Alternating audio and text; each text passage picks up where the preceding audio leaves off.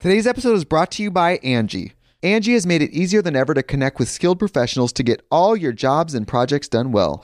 Let me tell you, there's the version of it where you try to do something at home, and then there's a version of it where you have someone help you, you watch them do it the right way, and you go, thank God I didn't try to do that myself. I have fully done things around the home that I think look good, and then a bang in the night, and I wake up to a shelf collapsing, a painting falling off the wall. Like it, I've, I've seen it all go south. I own a home, and I can tell you I know how much work it can take. Whether it's everyday maintenance and repairs or making dream projects a reality, it can be hard just to know where to start. But now all you need to do is Angie that and find a skilled local pro who will deliver the quality and expertise you need. Whatever your home project, big or small, indoor or outdoor, you can Angie that and connect with skilled professionals to get the project done well. Right now, one of my wish lists is I want a bike for my condo in Milwaukee and I would love to rig it up on a pulley in the ceiling because I have one of those like lofted ceilings. But I'm so scared to try that on my own. Angie has 20 years of home experience and they've combined it with new tools to simplify the whole process. Bring them your project online or with the Angie app. Answer a few questions and Angie can handle the rest from start to finish or help you compare quotes from multiple pros and connect instantly, which means you can take care of any home project in just a few taps. Because when it comes to getting the most out of your home, you can do this when you Angie that. Download the free Angie mobile app today or visit Angie.com. That's A-N-G-I dot com. It's only a kick. A jump. A block. It's only a serve. It's only a tackle. A run. It's only for the fans. After all, it's only pressure. You got this. Adidas.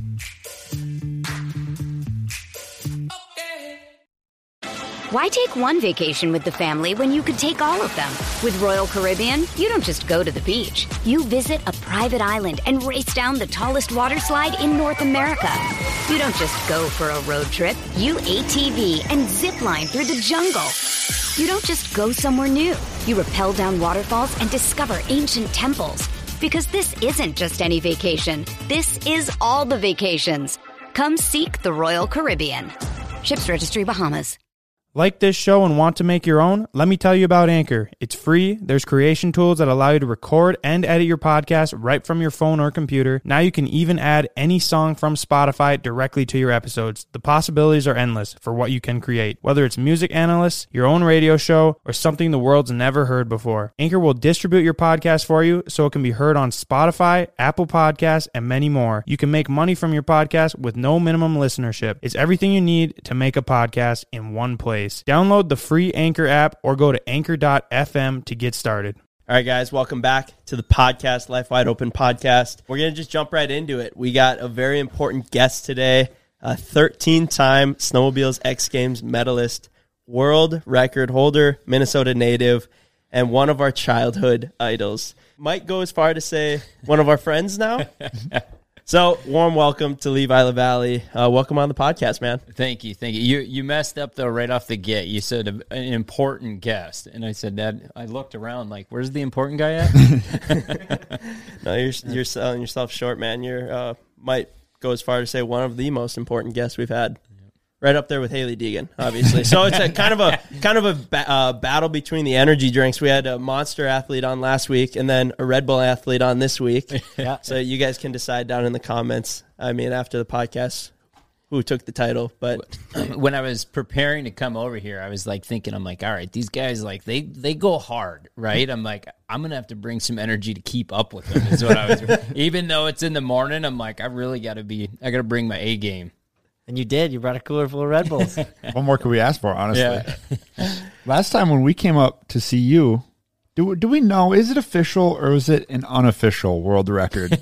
I like calling it unofficial. It's more, it's funnier. Unof- yeah. Unofficial, official world record. We jumped a, you and Jake tandem jumped a snowmobile 200 no no no 140 200, 200 would be feet. pretty crazy uh, it was it was like 100 and we went over 100 feet i remember because yeah. it was like maybe 100 106 yeah something that's right it was just over 100 yeah which i to be honest like the idea i was like oh this is gonna be great when you guys were like hey you know, can we like shoot something? I'm like, yeah, for sure. And then I, I, I got like the gears start turning, I'm like, it'd be awesome just to like, I'm not going to tell them. I'm like, just come to the shop because everyone would assume we're going to go in the foam pit and flip or something like that. And I'm like, oh, this is going to be great. So, so I like, I start scheming this, this two up snowmobile issue is I didn't take into consideration that Jake was like 200 plus pounds.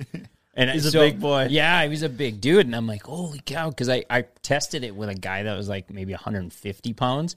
And even with him, he was like huge air wheelie. And I'm going, oh my goodness, like, what am I going to do with a big guy on there? Well, then Jake gets there. I'm like, how much you weigh? He's like, oh, I'm like 210 or something.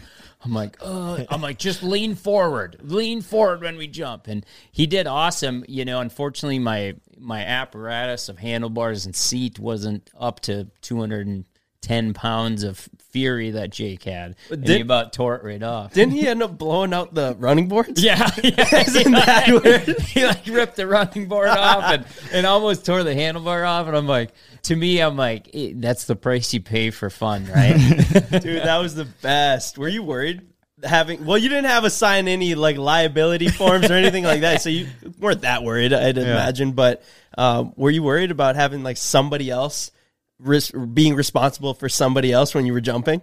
Because usually it's just you. Yeah, usually it's me. I think when when we did the jump, I mean, I was pretty nervous because when he got on, the sled like squatted way down, and I'm like, oh man. And then we hit that little, the little like three foot mound, in the thing, the front end just like full wheelie off it. I'm going, oh, this this could be bad, right? So I'm like, kind of like you know, anxiety building, and Jake's back there with a wig on, and he's yelling, he's his ponytails. screaming and stuff. And I'm like, I, I rounded the corner before we went to hit it, and I said, like, how you feeling back there? And he's like, oh, I'm ready. Let's do this. And I'm like, ah, that's one of us. you know, like, and I feel like I even if he wasn't ready, he was going to tell you he was. Yeah. Like, no matter how nervous you were, you're like, well, you ready? He'd be like, yeah, yeah, yeah. I think so. Yeah. I don't think it was your fault that broke. I, that that was a hell of a, a contraption. Like yeah. when when we showed up, we were genuinely surprised. Mm-hmm. Like that was an awesome video. Yeah, a uh, kind of a one off thing. It was fun. I think the cool part too is we all got to like we did the little jump and then we got to go ride. Mm-hmm. Which, yeah, you know that that's at least we could. A lot of the things that you do, you, you go to shoot, you go to film or whatever, and it's like you're on a schedule. And I think that's what a lot of people don't understand. Yeah, is that you're there to like kind of essentially do a job but to like end with like, hey, let's all just go rip. Like that was pretty fun. It was fun seeing you guys in the fields and stuff, ripping wheelies on everything and it was, was a ton cool. of fun, and you had enough sleds for all of us. Well, yeah. like we thing. just kept pulling, and then we got that guy that got stuck. Remember yeah. that guy oh with the gosh, razor, dude? Yeah. Oh, There's so much. That was such a good video. well, it was funny because uh, when you were telling us the first mistake was you were communicating with Jake what our plan was. Yeah. So, yeah. so we were like, Jake, all right, what are we doing? He's like, dude, I don't know. Levi won't tell me. He's just like, show up and let's have fun. And we were like, do we need to bring our snowmobiles or anything? And Jake's like, uh, bro, no, no, we're fine. And we yeah. show up and you go, where's your guys' snowmobiles? and we go, Jake, what? So luckily, yeah, you had like 12 brand new Polaris snowmobiles that we could go and ride yeah. afterwards. It was fun. It was a good trip for sure. Okay, so that was that was an unofficial world record, but you hold an actual world record. Yeah, longest snowmobile jump. So in what was it 2000 end of 2011 for Red Bull new year no limits uh, robbie maddison and myself jumped um, over a 300 foot water gap and we ended up i ended up jumping 412 feet on my snowmobile so it was kind of a cool thing because Insane. We, we tried to do it the year prior and it was supposed to be just just myself there and i was going to do like snowmobile distance jump, same setup, and I had a I, my sled cut out in the air, and I did a 360 foot endo, and I had to jump over the handlebars, and I landed on my side and broke all my ribs, collapsed both my lungs, and fractured my pelvis and fractured a few vertebrae, and like it was like lucky to be alive after that yeah. one, and. uh the next year, I remember like Red Bull, they were super cool about it. They said, "Hey, you know, do you?" Uh, they would check on me like every couple weeks, like how's everything going? Because I was, I was broken. You know, I was sleeping yeah. in a chair because I couldn't lay down because I was. Uh, we started talking, and I just said, "Man, I'm just like bummed that we weren't able to show the world what we were capable of because we had a great group of great group of people and great setup." And uh, because before that, you had landed it, correct? I I landed uh, 361 feet was the longest when I jumped in practice, and then we had one last jump, and it was supposed to be under the lights at night to simulate what it was going to be like on New Year's. And when I hit that, um, you know, you hit the gas and brake to adjust the attitude of the machine and I hit the brake to bring the front end down and when I hit the gas to counter it, it just bogged. And so it just Do you know why? on.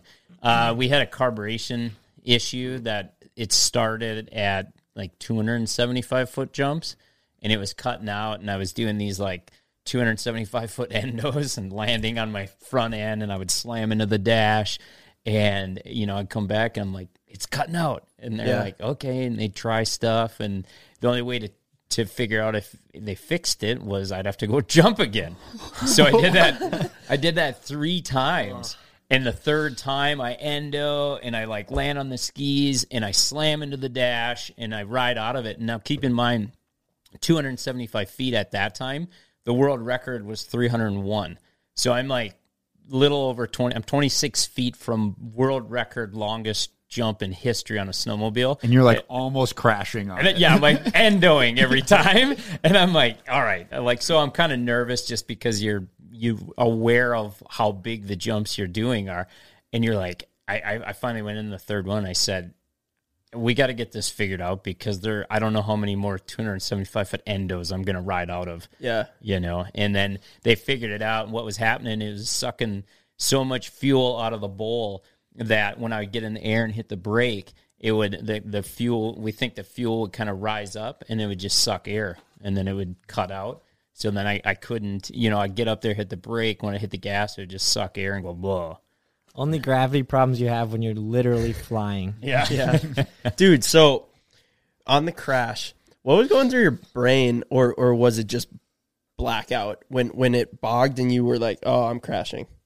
The nice thing is I don't remember anything of the crash. So they like they must rewind it the tape and just hit end or something. Let's delete, let's delete this. Yeah, clip. just delete that because I don't remember. The last thing I remember from that night was they had a mini bike because the run in was 1,100 feet long, and I would drive that thing around to get back and forth. And I remember I put my gear on, I drove down there, and that was the last thing I remember.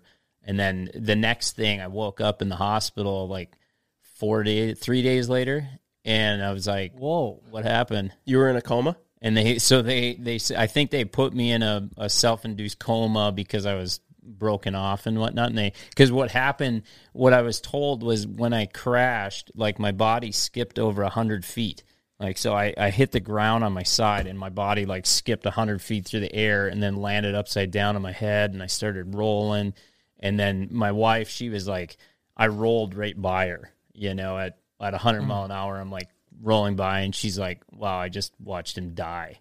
Yeah. You know, and she comes running out and they had all these safety protocols that, you know, if something bad happened, make sure nobody gets to him, no one touches them.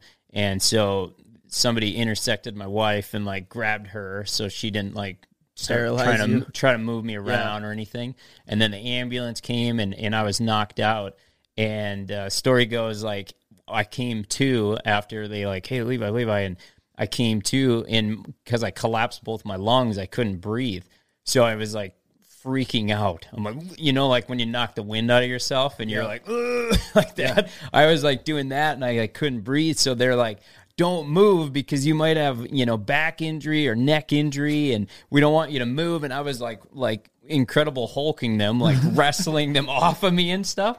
And they're like, stop moving. Right. So they just pinned me down and and then you know after that they had to put um they put the chest tubes in they put chest tubes on both sides because both of them were collapsed and um to, for my collapsed lungs and then they hauled me to the hospital and you know I didn't know it at the time you know but I was it was a couple years later I collapsed another lung in a snowcross race and this guy was giving me the whole spiel about how collapsed lungs you know you got fluid in it and you got to drain it and blah blah blah.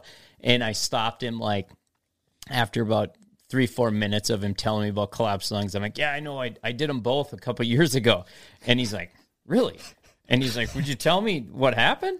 I'm like, yeah, yeah. So I tell him the whole story, and afterwards he goes, he's like, you know, like you're lucky those paramedics knew how to put chest tubes in because so if, how fast yeah. did they do that like within minutes yeah like it, apparently they did it like right away they established that i had collapsed with my lungs and they put him in oh. and he said if if they wouldn't have done that that i would have for surely died before i got to the hospital and he said that most most paramedics don't don't know how to put chest tubes in so he's like you were lucky that the guys that were there knew how to do it otherwise yeah. you wouldn't have made it hats off to them yeah Holy absolutely that's insane yeah so it was wow. pretty cool. And, and what's funny is like you know, I say it nonchalantly and I've said it nonchalantly for my whole life, but yeah. you know, when you stop and you go like, "Hey, I that guy saved my life." Yeah. yeah. you know, like it, it hits you a little bit different. So, after all that happens, how are you laying in this hospital bed after pretty much dying? And you go, I think I'm going to do that again. Well, like, I did. Like you probably didn't make the decision that fast, or maybe you did. No, I mean it wasn't like it wasn't there. Like the first thing was I, I got out of the hospital, and then I had you know the fortunate thing was I I cracked my pelvis, but nothing was moved or anything, so I didn't have to have crutches, which was awesome. But I did have to have a walker, so I had a walker. And my my fun my one funny walker story was like I had my checkups and I go to the hospital and I go to the hospital and it's winter time and there I am with my walker, and I'm walking along, and and um, I, you know I come from the snow into the nice clean floor, and my little rubber pucks on the back are going every time I would go, and I like looked over, and there's another older gentleman with with a walker and he's got the tennis balls on the back. yeah. And I was like, I it all of a sudden hit me. I'm like, I am like a, a rookie walker. is what I am. Like that guy's like, come on, what are you doing, man? You put the tennis balls on so they slide. so I started laughing. But- Today's episode is brought to you by Angie Angie has made it easier than ever to connect with skilled professionals to get all your jobs and projects done well. Let me tell you, there's the version of it where you try to do something at home, and then there's a version of it where you have someone help you, you watch them do it the right way, and you go, thank God I didn't try to do that myself. I have fully done things around the home that I think look good, and then a bang in the night, and I wake up to a shelf collapsing, a painting falling off the wall. Like it, I've I've seen it all go south. I own a home, and I can tell you, I know how much work it can take. Whether it's everyday maintenance and repairs or making dream projects a reality, it can be hard just to know where to start. But now all you need to do is Angie that and find a skilled local pro who will deliver the quality and expertise you need. Whatever your home project, big or small, indoor or outdoor, you can Angie that and connect with skilled professionals to get the project done well. Right now, one of my wish lists is I want a bike for my condo in Milwaukee and I would love to rig it up on a pulley in the ceiling because I have one of those like lofted ceilings. But I'm so scared to try that on my own. Angie has 20 years of home experience, and they've combined it with new tools to simplify the whole process. Bring them your project online or with the Angie app. Answer a few questions, and Angie can handle the rest from start to finish, or help you compare quotes from multiple pros and connect instantly, which means you can take care of any home project in just a few taps. Because when it comes to getting the most out of your home, you can do this when you Angie that. Download the free Angie mobile app today or visit Angie.com. That's A-N-G-I dot com. What comes to mind when you picture the perfect roommate? One who comes when you call, one who doesn't forget to lock the doors, maybe one who doesn't steal your milk just a little bit at a time, hoping that you won't notice. At apartments.com, they understand that when it comes to roommates, a pet can be your best bet. They're easygoing, they eat what you serve them, and they never clog the toilet. And that's why apartments.com has the most pet friendly rental listings on the internet. And with instant alerts, you'll know the moment that your perfect pet friendly place becomes available. Apartments.com has so many features like 3D virtual tours, the ability to save your favorite apartments, and with over a million places to rent, you are absolutely going to find the right place for you. Apartments.com knows that moving can be stressful, but by giving you options, filtered searches, and more, they can help take away some of that stress. When I need a new apartment, I will definitely need a pet friendly choice. So if you guys need a place that's pet friendly and human tolerant, check out apartments.com, the place to find your pet friendly place. Thanks, apartments.com, for sponsoring the podcast. Anyway, so after I got out of I was in my walker for a while. But I mean, the thing is, is like I always, I always say with injuries is the thing that I learned about injuries is it gives you, it gives you all of a sudden, it forces you into a lot of time to reflect on things because you, you can't do anything else. Like I sat in a chair for a month, like going watching TV and you playing video games and you go, all right, like how do I not do this anymore? Because this is like not what I like to do. So you start reflecting on things and that's that's when like the whole idea of like, hey, like we we broke the record. We could have showed the world what is possible on a snowmobile, and we weren't able to. Like it really like sunk in that it, it bummed me out, and that's when talking with Red Bull, and I just they said. I was telling them that I said I'm like I'm just so bummed we weren't able to show everyone what we're capable of, and they I remember Dave, the gentleman that was uh, from Red Bull, he said he like paused and he's like, so would you want to do it again? and, and, I got to ask. Yeah, and I, I, didn't even skip a beat. I just said absolutely, you know. And and and, he's like, okay. So then, like, so, uh, I don't know if it was a week or two went by, and he's like, so if you want to do it, like, Maddo will jump with you. Like, we could do it, and you know, it's totally up to you. And I'm like, I'm in, you know, and. Robbie Maddison. On, yeah, on yeah. So bike. did that make? Was yeah. that more of an incentive? Like when he, the, he said Robbie Maddison will jump it with you. We're like, okay. No, I mean how I looked at it is I like I looked at it as like okay that's the insurance plan because when it was me alone and then I crashed they had to like cancel a huge production you know and I'm like well that makes sense at least you got right. like two of us so yeah. twice the chance of it actually happening right and when he did it and you know and I've I've been to I've, I was I was fortunate enough to go to Maddo's jump in Vegas I went to I didn't get to go to the step up one but he did a world record jump there and I got to see that and and Maddo is just like the guy's legendary when it comes to like big stunts and big jumps. And you know, to to share that stage with him, it was like it was a real honor, you know, because I think that guy is, you know, he's probably probably one oh gosh, he'd probably be the gnarliest one I've ever met. Like just fearless like mentality. Like he just felt like so Evel Knievel you know, like we'd be doing our jumps, like our practice jumps. I remember like after crashing the first year, I was scared to death the whole time. So Maddo's like, he gets there, you know, he, he couldn't get his bike together. So he missed like the first day or two of practice. And, you know, I had moved up to, you know, doing 300 foot jumps and, you know, because they start you off real close and then they stretch it. And, you know, so I'm already up to like 300 footers and, and he's like at 150 foot gap and he like just in that day it was like yep move it back move it back and he just got up to like where i was like right now and i'm like oh wow this guy's like he's pretty gnarly then like for me it was always like okay you know go you know like we'll, we'll count you down get the signal from him course clear you know they'd go through this whole process and then they would relay the message to my guy then he would say go Maddo you know, he he did the one jump, turned right around, drove back to the starting line, just hit it again. it, and there was like it, no one said go, so there's like people are all all over the place, and I'm like, holy crap, man! like he's just like, yeah, I just I just felt like hitting it again. It felt cool, you know. And I'm like, oh man! Like every time I jumped, I was like. You know, in your mind, you're like, dude, this could be the last jump ever. You know, you're you're weighing all these options. He's just like, I'm just going for it you know, and, and then our final jump was like, this is what really made Maddo gnarly, super gnarly in my book was our last jump of testing, you know, the night jump. We're both going to do this, our only tandem jump before we go to San Diego. We hit it. And I remember like the year prior, that was the jump that I crashed on. So I was like, it was dark and I was like, you know, it reminded me so much of the videos that I saw of it and whatnot. And I just went, okay, just do the jump, do the jump. I, I landed the jump, and I'm like, oh, I did it, you know. And I look over, and Maddo's riding. I'm like, we made it. We're going to San Diego. And I, I ride up and I jump off my sled and I go over and I like hug Maddo and I'm like, you did it, man. Yeah. You know, and, and Maddo's like shaking. And I'm like, dude, what's going on? And he like, he nods his head down and he like points at his front wheel and there's spokes sticking out like everywhere on it. And I'm like, oh my goodness. Like almost exploded his wheel on his la- on the last jump.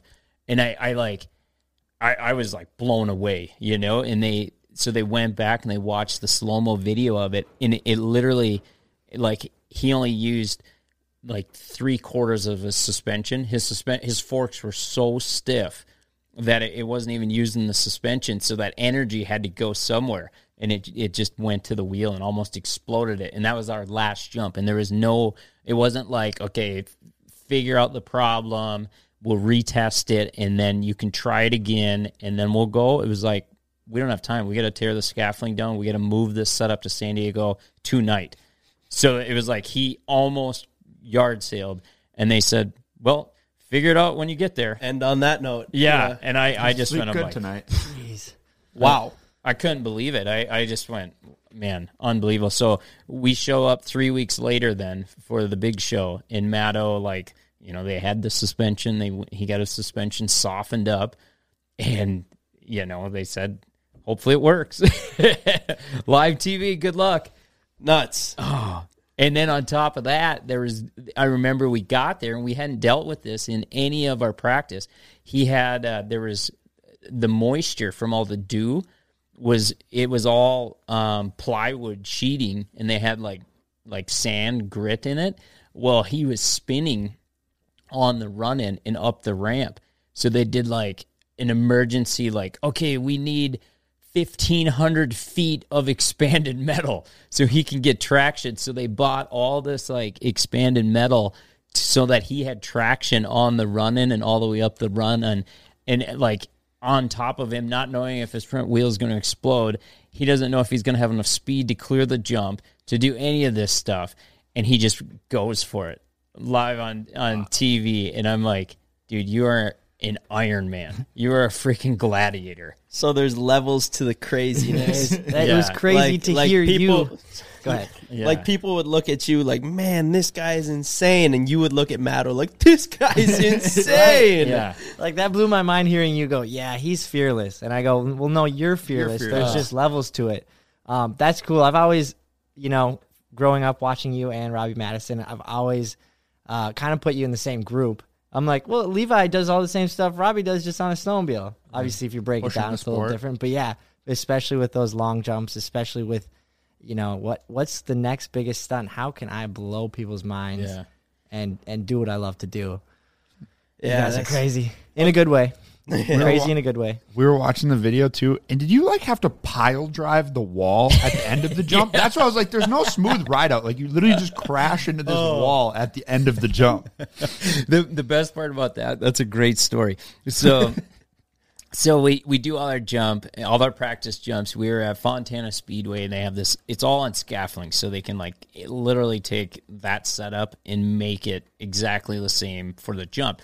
Well, they did. The only problem is they didn't have the endless run out. Like I had thousands of feet of run out at Fontana Speedway. We're in this massive parking lot. So for the for the jump, we're in San Diego, we're on this like this little chunk of land and there's ocean off the back, so they're like, well, you know, we need to have the energy station, this big like Red Bull structure for the VIP.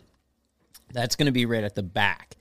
And I'm like, okay, so prior to us jumping, they have to, uh, for insurance purpose, they have to like walk you, you have to walk the run in, check the jump, check the landing, check the run out. And you have to essentially sign off on it. Say, yes, this is exactly the same. And yes, I'm, I'm comfortable with this. So I'm walking through the whole setup. I walk the run in, I walk the jump. They all look the same. You know, the difference is there's 300 feet of water between ramp and landing, which we didn't have that the first go around. But, you know, I'm like, yeah, it looks about the same. So we walk around then, we go to the landing side and we walk up the landing and they're like, yep, so we got, you know, landing is 200 foot long or whatever it was. And then we've got 180 feet of run out, is what he said. and I'm like, 180 feet.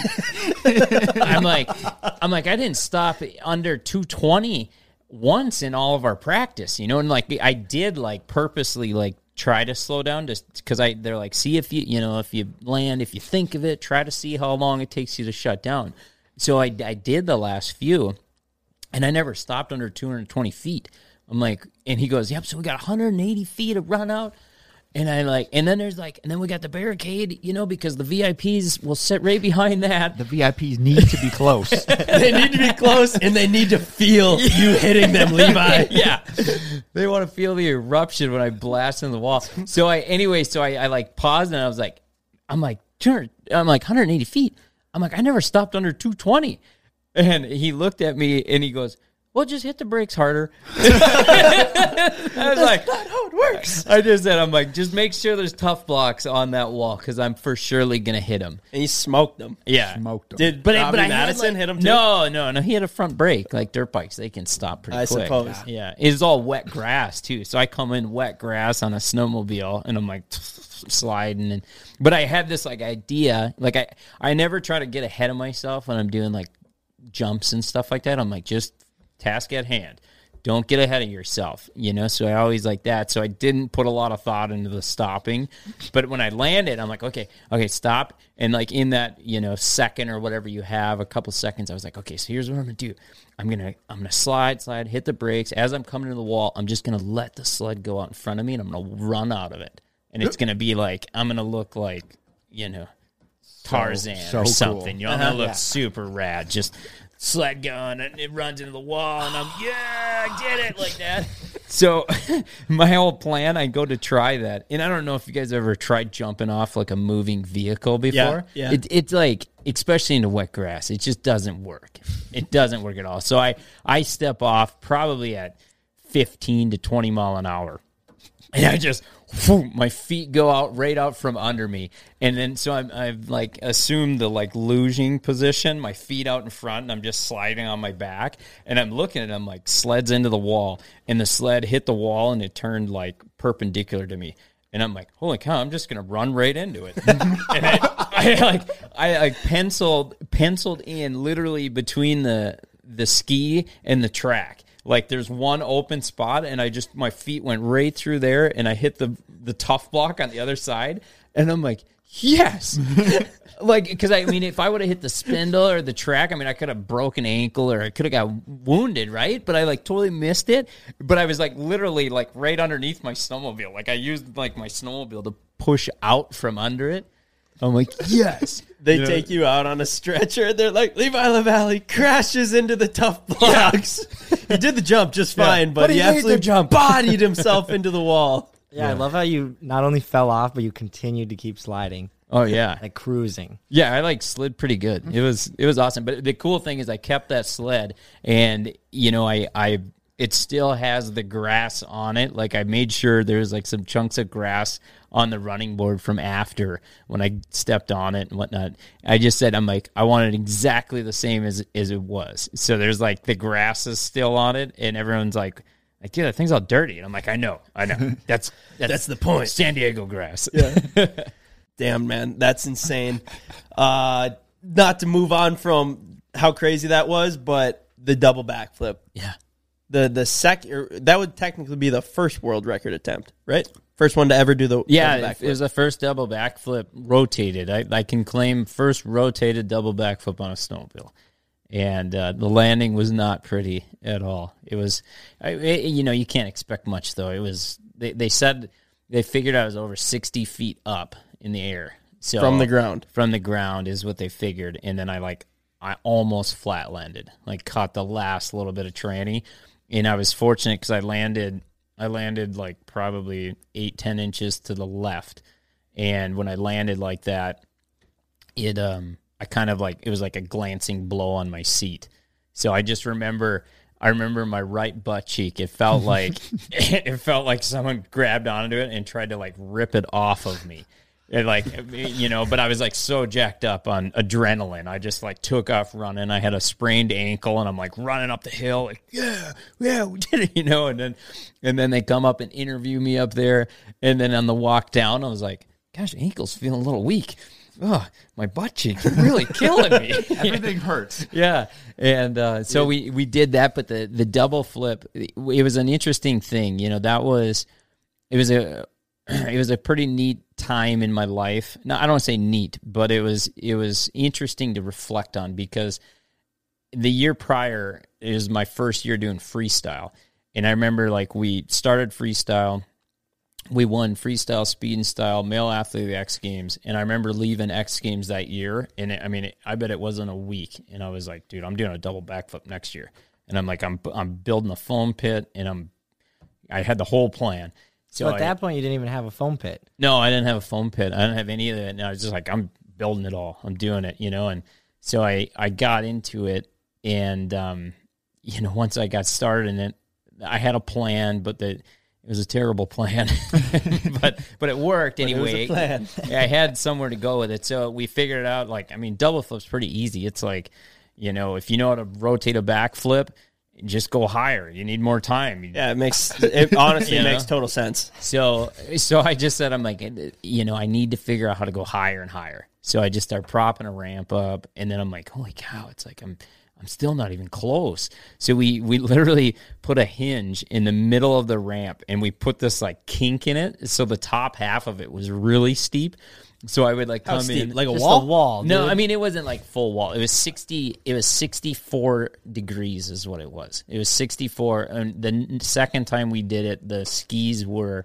I had an adjustable ramp where the outer skis could adjust, and that was up to like 72, mm-hmm. so which is pretty steep for.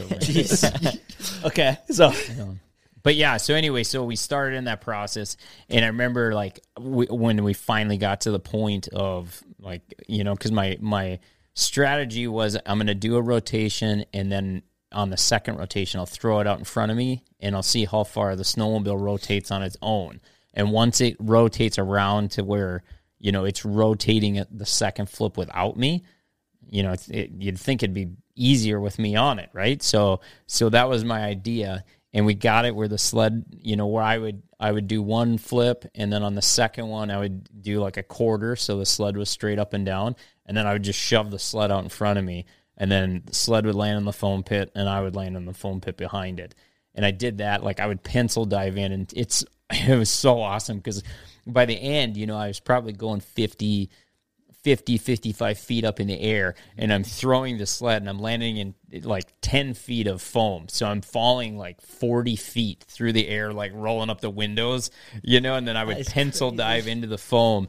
And the foam, like I hadn't had a foam pit before, so I didn't know what to expect. But what happens is the foam, it, it jiggles around and it slowly like works itself together and it makes this like all the cubes are like compressed together and on the bottom they're like eh, like really tight so when i would pencil dive in from 40 feet up you know with my snowboard boots my my feet don't move you know my ankles don't bend so i would land in there and i, I couldn't move my feet they'd be like cemented down into the foam so they'd have to winch me out of the foam pit as well. So I had to make a we made a rope with like knots on the end, like for like you know, reminded me of like the tricep one you see at the gym. Yeah. So I had one of those on the on the log truck. We had this like log truck with a big boom on it, and they would come over. They would pull the sled out, and then they would come get me. And I, it was all I could do to hang on with my grip. I was stuck in there so hard that it was everything I could do to hang on to pull me out of the phone. That's the sound it made when they pulled you yeah. out. And this it is all crazy. in your backyard. This is not like a professional. This is in your yard. Yeah, right? it's at, at my shop. Yeah. Yeah. so it, it was cool. I mean, it was it was a neat a neat thing. So eventually we got to that point where I was able to rotate it into the, the pit. And I remember I was supposed to fly out. I was supposed to fly out on Saturday before X Games. I remember I'm like, no, I need like I need another day. So I stayed, I missed my flight. I stayed an extra day to practice and then I tried it at my at my house or at my shop. I tried it to snow and my biggest fear was overshooting it cuz I'm like if I overshoot this, eh, I'm going to explode like cuz I'm going so high. And I remember I went and we had the landing, we moved the ramp over there and I'm like, okay, it's time to go for it. And I, I go and I came in a little bit slow and we we put like we fluffed the top maybe two feet of snow. It was real soft. And I tried the first one and I remember I was coming around on the second rotation and it seemed like I was like I wasn't going as high as I should be. And I came around on the second one and I literally saw snow and hit the ground. And I just I just put the nose right into it and the sled it toppled over on top of me. And the sled, like, it ended up rolling down the side of the landing. But I mean, needless to say, it went, you know, probably 45. It, it probably fell 30, 30, 35 feet onto its nose. So it was, you know, flattened the first little bit of it. And then I got up. It was super funny because there was like maybe six, seven guys there. And, you know, it, the videos it's pretty awesome because I I do the thing, I crash, and I'm like, you know, again, I'm like jacked up on adrenaline. I jump to my feet, and and I'm like, I'm okay. I just gotta hit it faster, and, and, it's just silent. Nobody replies to me. Nobody says anything because I think they were all looking like, I can't believe this guy is alive. Like I just saw him like lawn dart in the sled on top of him, and, he, and and all I had was a bloody nose. I had a little blood out my nose, and they're all like, like they couldn't believe that I was I was functional. And I'm like, I just, I just got to hit it faster. But I know if that sled wouldn't have been like completely demolished, I would have turned right around and went and hit Not it. True. And, you know, which it would have been cool because I, I might have been able to land it then if I would have hit a little faster. But anyway, sled was wiped out. So I'm like, well, we can't do any more. We'll have to just figure it out at X Games. So we figured out we threw the ramp on on a trailer and the sled all piled up. We brought it out there and I called the guys and said, you know, pipes are junk, the front ends, you know, we need to replace the whole front end. Is what I told them. And so we brought the sled out there and they they fixed all of it and um, you know, and then 6 days later we tried it on on TV and so, I just remember telling myself, I'm like, I'm not shorting it out there and I definitely didn't know. So you only hit it to snow one time before that. Yeah, only once. Only oh, once. Because I mean, I remember they mentioned that when uh, you know watched it back in the day, and like I remember they mentioned that that you didn't get a. This was your practice run in a sense at X Yeah. Games. You were I had two. So I did have, um, I did straight air the ramp, you know, so I, I had them set it up and I think the straight air is scarier than flipping. Yeah. I bet just a straight boner air. That's yeah. what we call oh. that.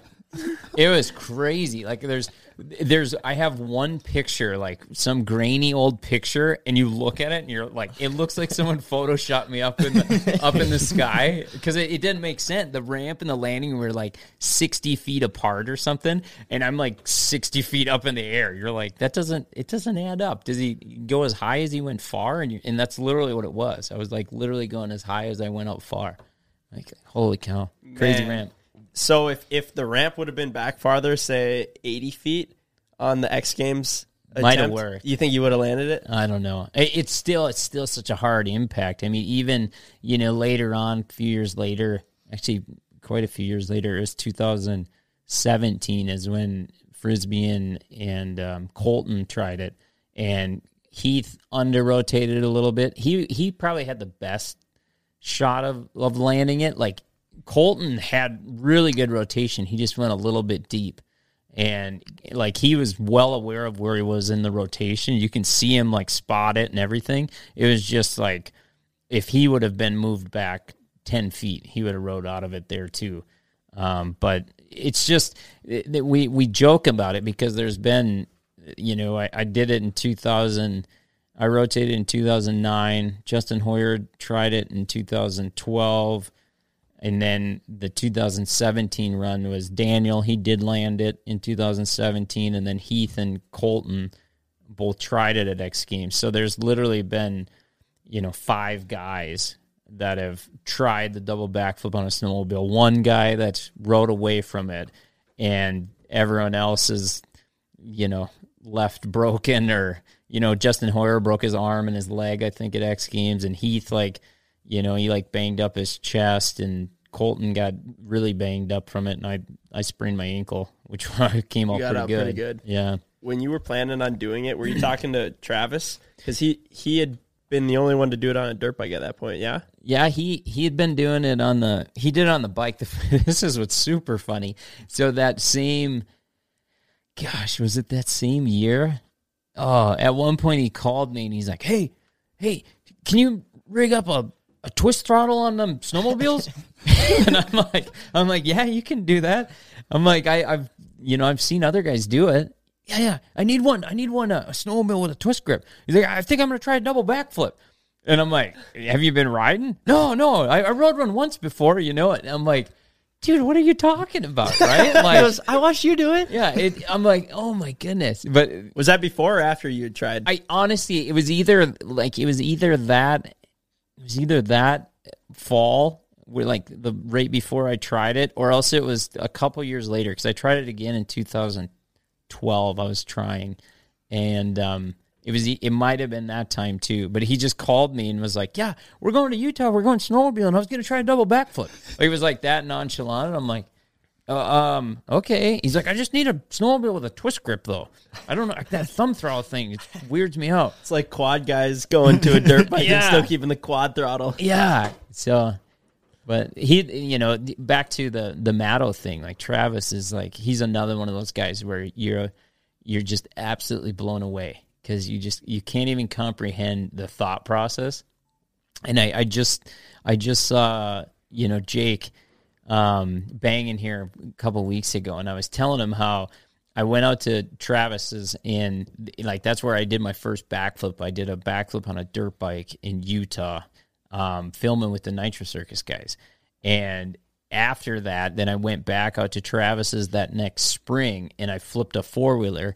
And then two weeks later, I flipped my snowmobile. And I'm doing all this as a racer. I was like a professional racer, and like it's frowned upon to do silly things like that. Yeah, yeah, Be reckless. So, so, I I went and I did this. I did the backflip in um, that time. Those two times filming with the Nitro Circus guys, I remember thinking, I'm like, gosh, I got to figure it out. These guys, like, literally, they just they think about it, it where it's like, okay, am I going to get hurt or am I going to get injured?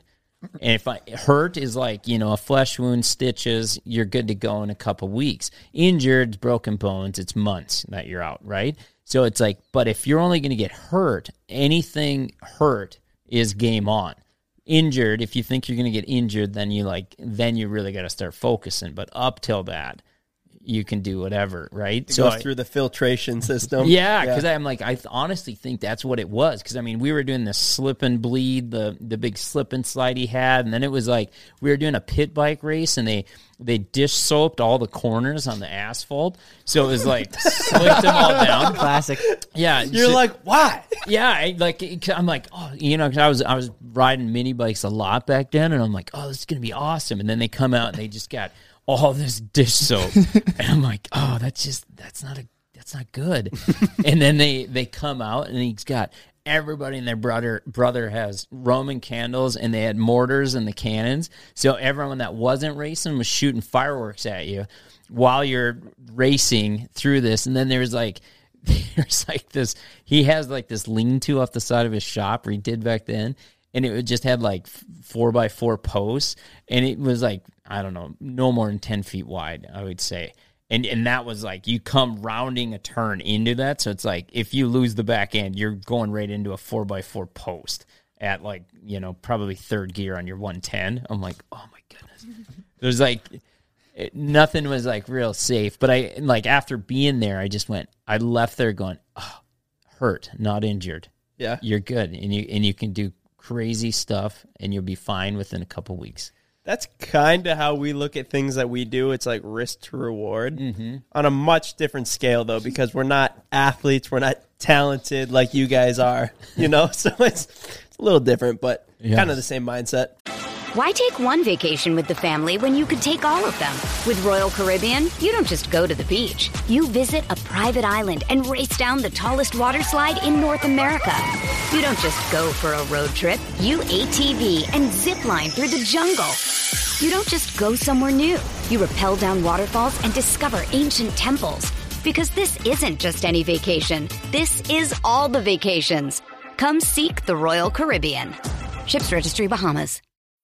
When you need mealtime inspiration, it's worth shopping Kroger, where you'll find over 30,000 mouthwatering choices that excite your inner foodie. And no matter what tasty choice you make, you'll enjoy our everyday low prices, plus extra ways to save, like digital coupons worth over $600 each week. You can also save up to $1 off per gallon at the pump with fuel points. More savings and more inspiring flavors make shopping Kroger worth it every time. Kroger, fresh for everyone. Fuel restrictions apply.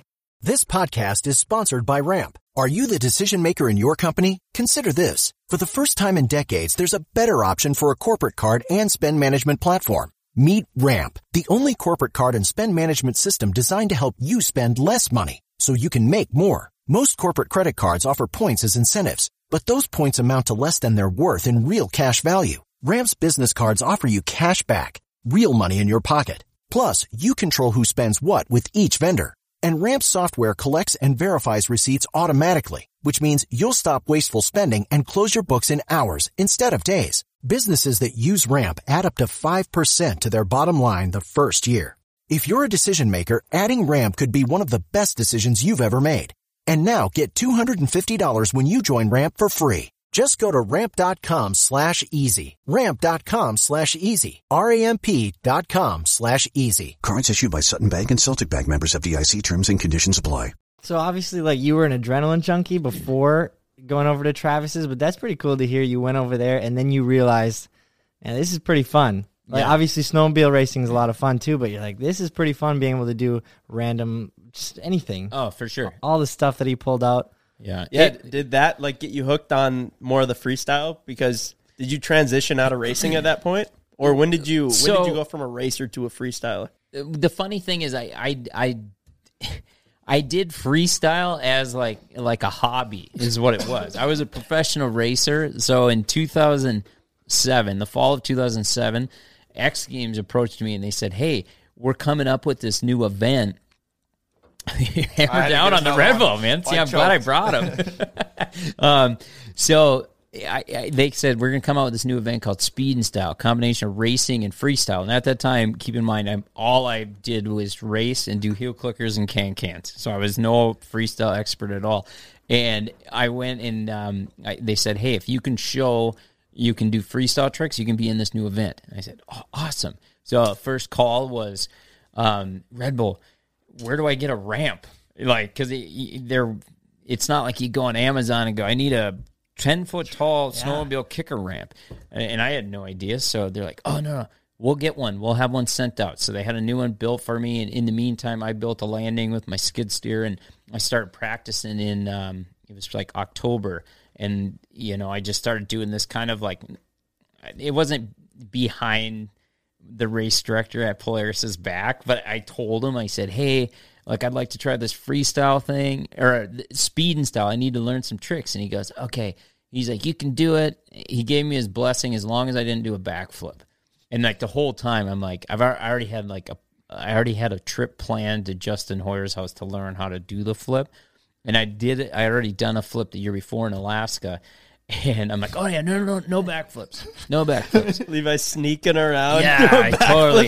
You hear Levi's been backflipping. Yeah. if I catch you backflipping again, you're done. It's exactly what it was. I, I literally felt like you know, like after I finally went for it, I remember it was a Sunday. It was my first backflip off the ramp, and on Friday, the Friday before that, the race director called and he left me a voicemail, and he says, "Levi, this is Tom." heard a dirty rumor. you better call me. and then you sent him a video on Sunday. You went, just did it. Uh, so I call him back, and I'm like, I feel like I feel like a like a kid that got busted with dad's Playboys or something. and he's like, so what are you doing? And I'm like, well, I think to, you know to to meddle in this, I think I'm going to need to be able to do a backflip. And he goes, absolutely not. And I'm like, no, no, no. Like I, I think I can do it. And he goes, he paused and he goes, Do you know how much trouble you, me, and Tim Bender are going to get in? The, our crew chief at the time. I'm like, I know, I know. I know, but I, I really think I can. And he paused again and he's like, If you have any doubt, any doubt whatsoever, don't do it. And you know, I mean, you can imagine what it's like doing your first backflip on a snowmobile. You're you're filled with doubt. You're like, you think about everything that could go wrong. And I'm like, no, no, no, I got it. I got it. I think it's going to go good. So then Sunday, we did our first one. And then it was Sunday, I did one. Wednesday or Tuesday, no, Monday, I did three. And then Tuesday, I did five. And then I went to the freestyle qualifier and won the freestyle qualifier. And then went to X Games and we won freestyle and speed and style um, and male athlete, the X Games, all as like my hobby for freestyle because I was like a professional racer. Like I won, I got like sec. I was the top finishing Polaris. You know, it's tough to beat Tucker back in yeah, those man. days. So I, I got second at Duluth, and and you know I was like trying. You know, for Tom the race director, he's like, you know, this is is our guy. He's going fast, you know. and pretty then, good. was good. Yeah, yeah and yeah. then and then I go off back flipping and whatnot. And so anyway, I ended up winning that. But in all the years I did freestyle, I would always go I would practice up until X games, do X games, and then I wouldn't do it again.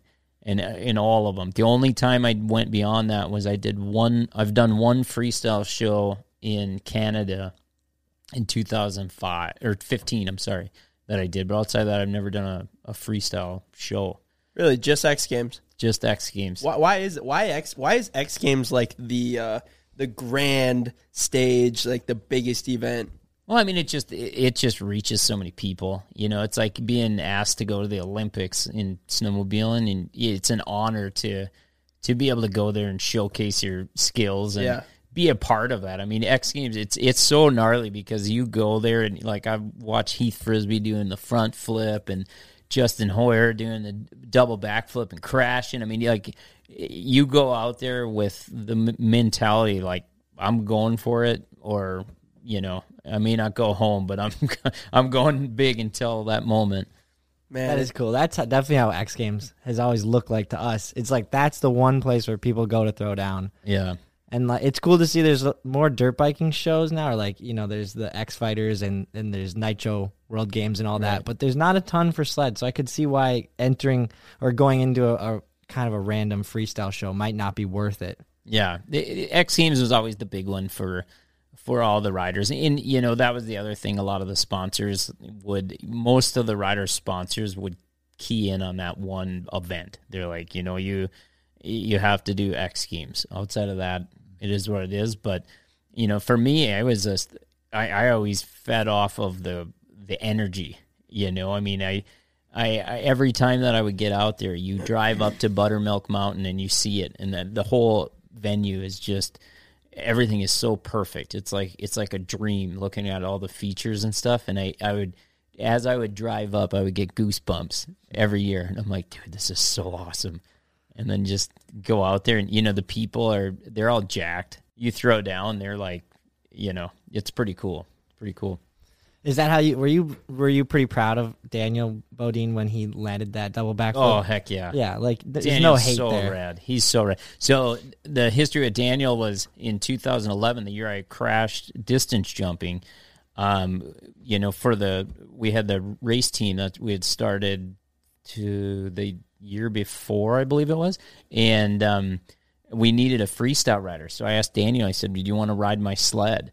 And he said, yeah. So it was really cool because up to that point, Daniel had finished fourth place at X Games four years in a row.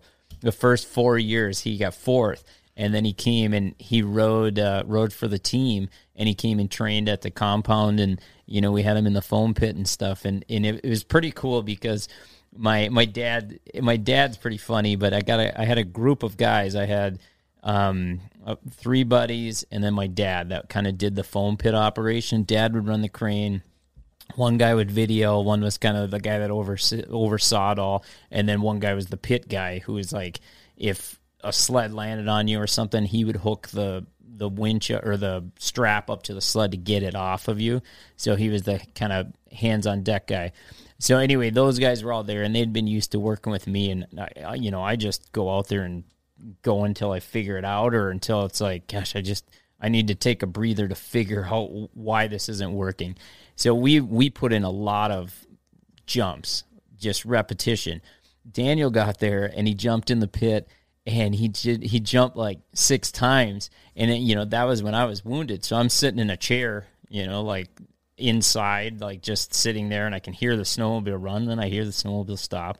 And then, you know, it hadn't been a half hour since I talked to him. He was in there talking to me. And he comes back in in his street clothes. Uh, I am all done for the day. And I went, well, for the for the day, did you even jump? Yeah, I jumped a few times. I kind of, I kind of tweaked my back. I'm like, oh, okay.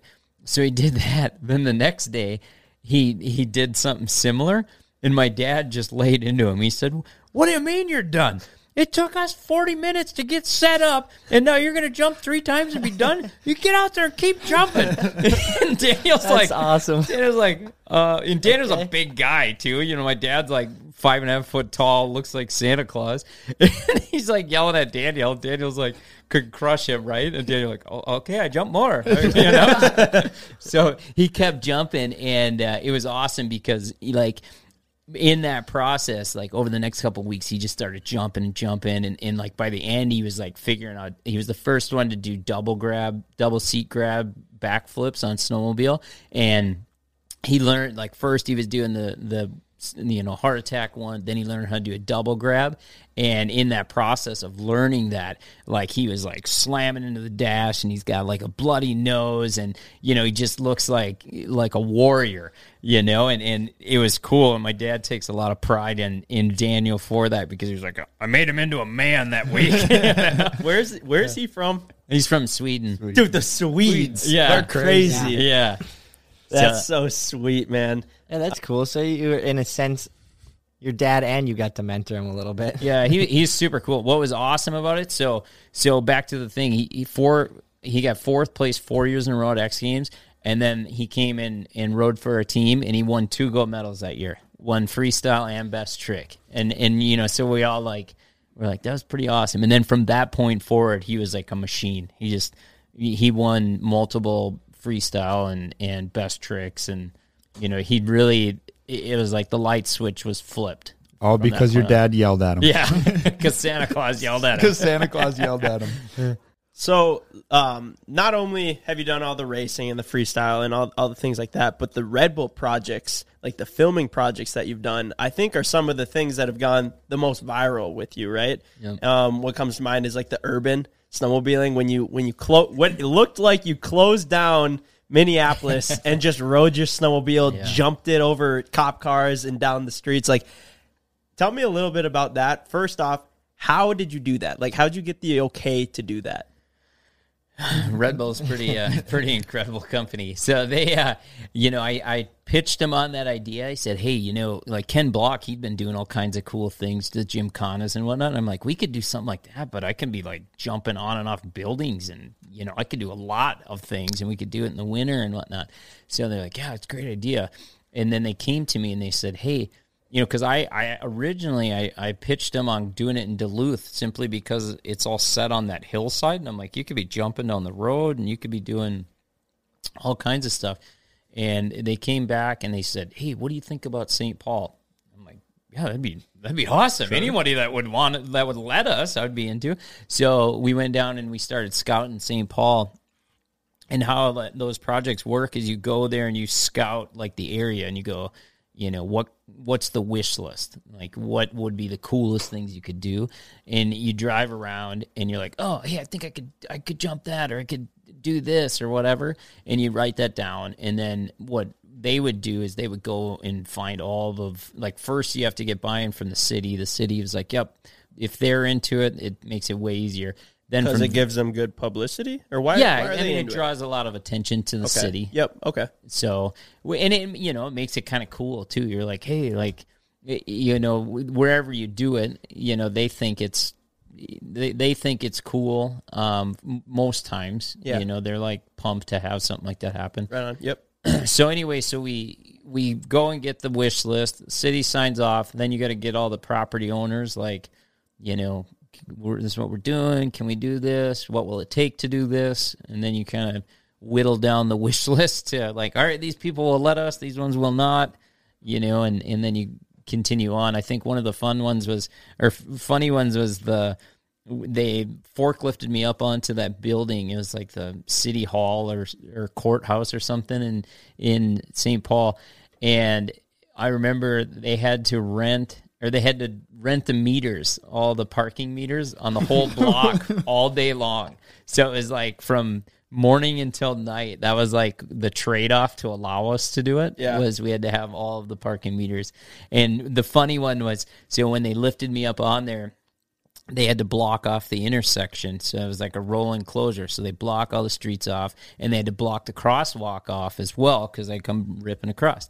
And the uh, I, I didn't I didn't see it firsthand, but the guy told me that the police officer that was like blocking the pedestrians, he was blocking him and this guy like comes in, in like a suit and he's like he's like, Man, I, I gotta go. I got a meeting. I gotta get to a meeting. And he's like, Sir, you can't cross through the intersection right now. And he's like, I, I, gotta, I gotta go, man. I'm gonna miss this meeting. And he's like, Sir, there's a snowmobile that's gonna be ripping through here momentarily. You cannot go by. And he's like, Oh, you know, this guy's all kind of worked up. So then I, I jump off the building and then I go blazing across the intersection. And the guy like looks at the at the cop and he goes, Is he gonna do that again? and then he's like, like he was gonna stick Stay. around to watch again. I'm like, what happened to the meeting? yeah.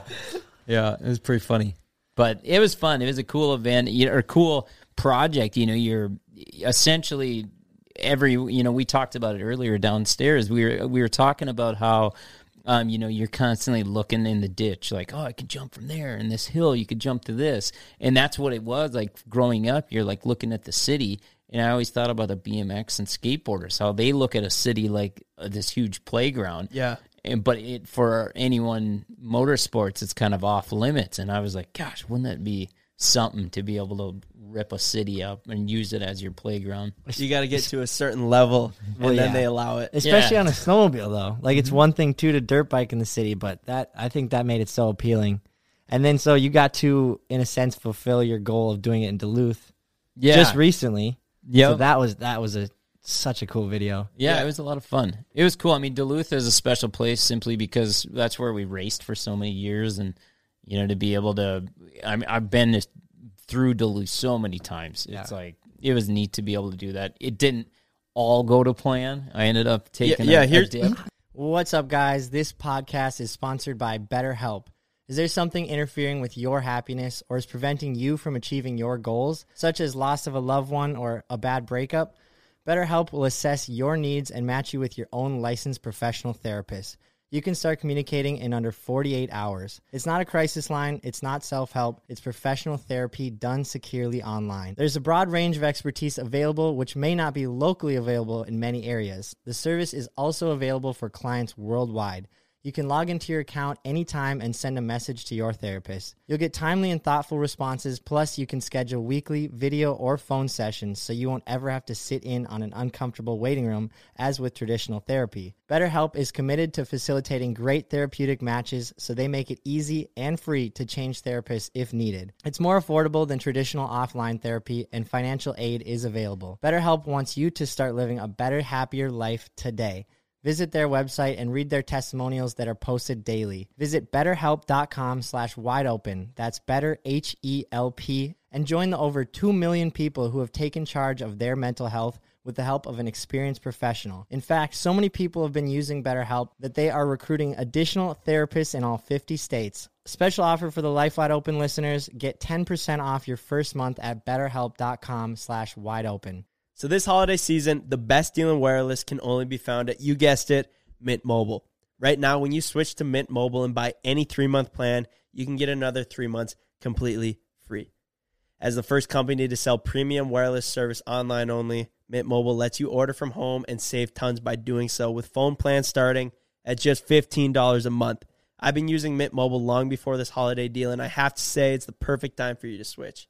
All plans come with unlimited talk and text plus high speed data delivered on the nation's largest 5G network. With Mint Mobile, choose the amount of monthly data that's right for you and stop paying for data that you're never going to use. Use your own phone with any Mint Mobile plan and keep your same phone number along with all your existing contacts. So switch to Mint Mobile today and get premium wireless service starting at just $15 a month. And for a limited time, buy any three month Mint Mobile plan and get three months completely free by going to mintmobile.com slash wide open. That's mintmobile.com slash wide open. Cut your wireless bill to $15 a month at mintmobile.com slash wide open. It's never too early to start shopping for the holidays, and Raycon has you covered with a gift that whoever you're shopping for will use every day. My Raycon wireless earbuds are perfect for using at the gym, mowing the lawn, or listening to podcasts. Raycon earbuds have seamless Bluetooth pairing, a comfortable noise isolating fit, and a battery that lasts over 8 hours on a single charge, 32 hours if you include the case. The audio quality is amazing, and Raycon earbuds cost just half the price of other premium brands with more features. The new everyday earbuds come with three new sound profiles to make sure whatever you're listening to sounds its best. Pure mode is perfect for podcasts, instrumental music, or those who want to maximize sound with minimal bass. Balance mode is perfect for rock, metal, or pop music. It still has a nice punch, but still provides crisp sound. Bass mode is ideal for EDM or hip hop, and if you really want to experience the crisp bass that Raycon has to offer. But the everyday earbuds aren't just for music, they have a built in mic, and you can easily take calls with the push of a single button. This holiday season, pick up a pair of Raycon everyday earbuds for yourself or for someone else. It's the perfect gift for your friend who's always on the go. Go to buyraycon.com slash wide open today to unlock exclusive deals up to 20% off your entire Raycon order. But hurry, this offer is available for a limited time only and you don't want to miss it. That's buyraycon.com slash wide open to unlock 20% off your Raycons. Buyraycon.com slash wide open. well, here's here's my, as doing and a little bit of research on until... you, um, you know, doing my due diligence before you came in here. Yeah. here's my favorite news article that I came across. Duluth Fire Department rescues stunt snowmobiler. Levi LaValle was retrieved from the water in under a minute.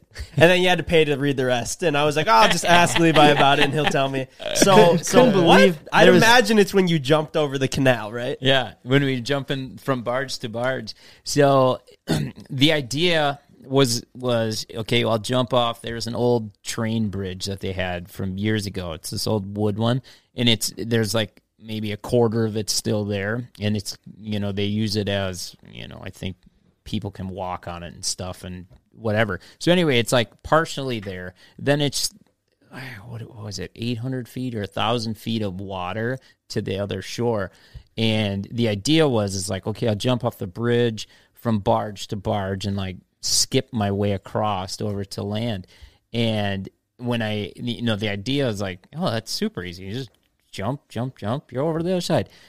The thing we didn't take into consideration is there's a bunch of current right there because it's the St. Lawrence River or something, and and there's current there, and the barges are held by the well they call them spuds. So it's just like it's like imagine these oversized pencils that you just you just stick in the ground f- that are like 40 foot long, you know, and it, I think the water was like 40 feet deep there. So they like stick those in there. So 40 feet and it's real crude. It's like a piece of square tubing with a, you know, maybe like 10 inch tube that's in that tubing. So there's a lot of slop and it's, it's not ex- exactly it's not exact. Yeah. And it's not like you're strapped or anything. So first thing was like to try to get these barges all lined up. So I had it all lined up like, all right, I'm going to do a, it'll be a 45 foot jump off of the, off of the bridge. The next jump is going to be um, the, the the second jump was the bigger one. So the second jump was going to be a 110 foot jump, and then I was going to have a setup jump in case that one I got squirrely on.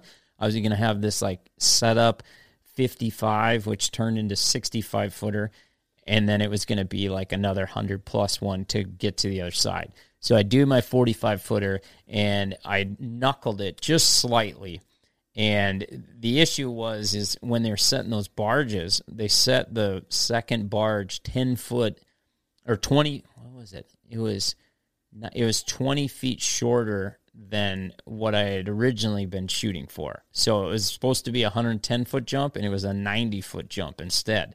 So I'd been practicing for a month at one hundred and ten.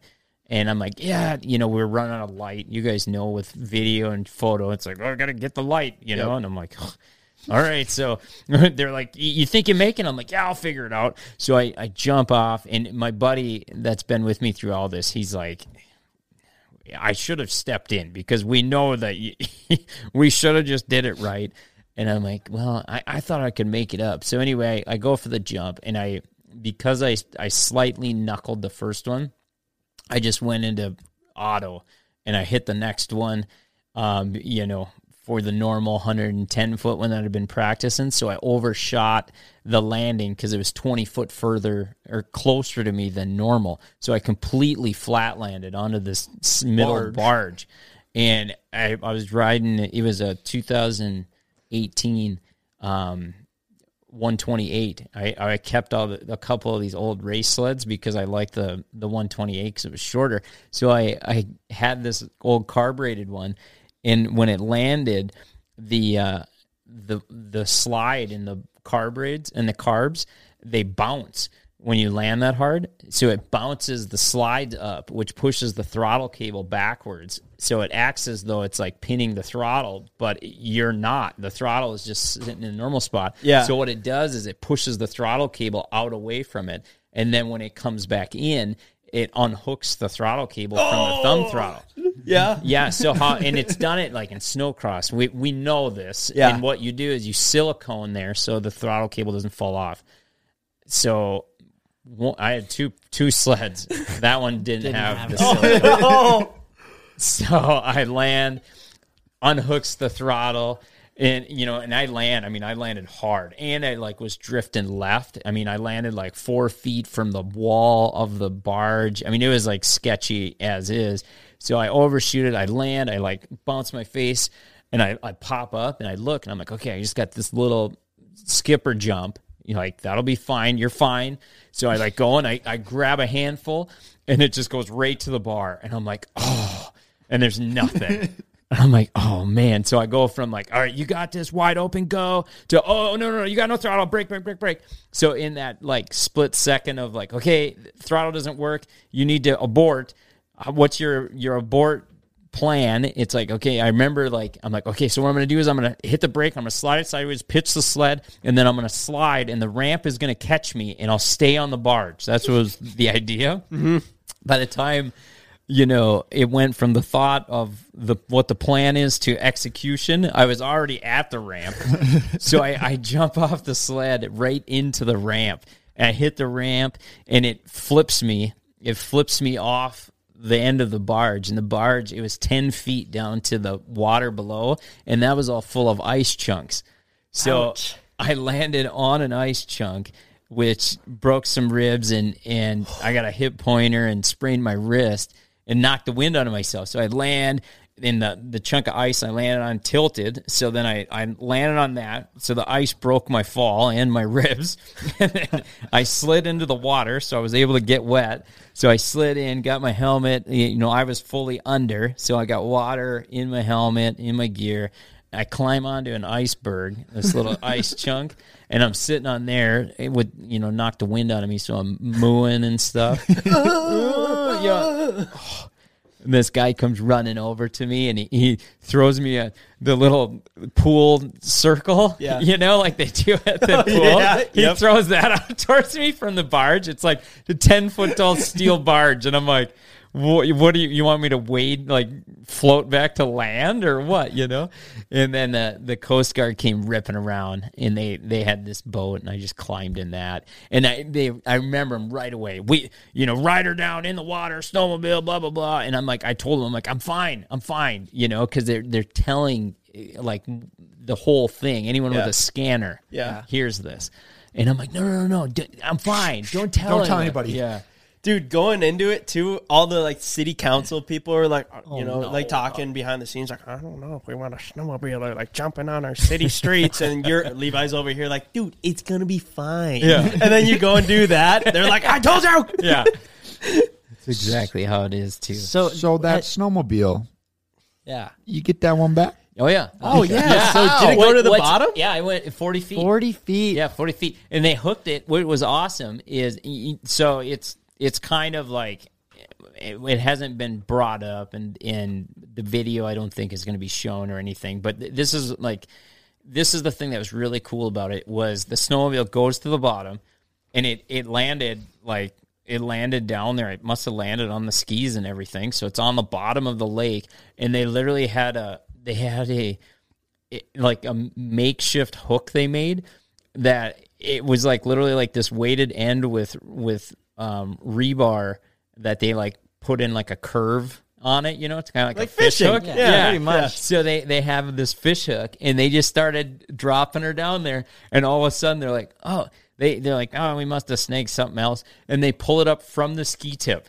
What? So they pull it up like a like a you know you got the big fish you know in the ocean. it's like a snowmobile hooked like this, dude. And that's like, how you guys should have started oh, the video of oh, you fishing. Funny. Like, oh, I got one, I got one, and then you oh. reel up a snowmobile. it was, oh, it was so good. It's so good. So I I told. uh Brooke was the gentleman's name from Renworks who did the barges and stuff. And I said, Brooke, if you get it, I want pictures of it coming out of the water and like up in the air because I like you know I want to have that at my house, you know. So he got him. He's got it like coming out of the water like it's a big fish and and then I asked him I said, "Can I have that hook?"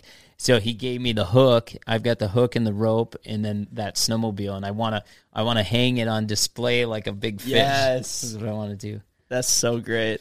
Obviously it's sinking to the bottom and stuff. I get why you wouldn't include it, but also like for continuity reasons the whole video looks oh. a lot more flawless without the without mm the mishap.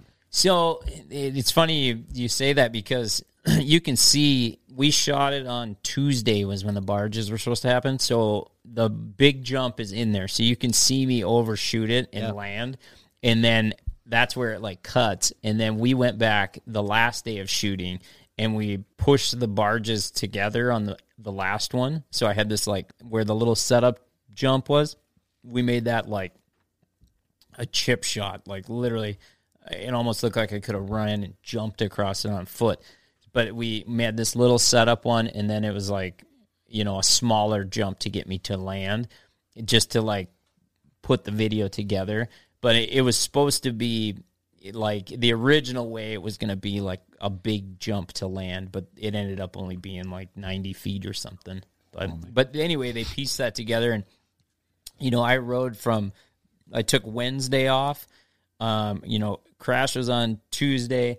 Wednesday I took off. Doctor like worked on me all day to get me so I could function again. And then the following day was I went back to shooting and I shot um, Thursday, Friday, Saturday, and it, it would you know it was tough because the ribs ribs are like they are what they are. But I had like a sprained wrist too, so I couldn't like bend it and hang on that well. And then my hip was I got a hip pointer, so I like not like it was a big deal, but it was just tender. But I couldn't my I couldn't lift my leg.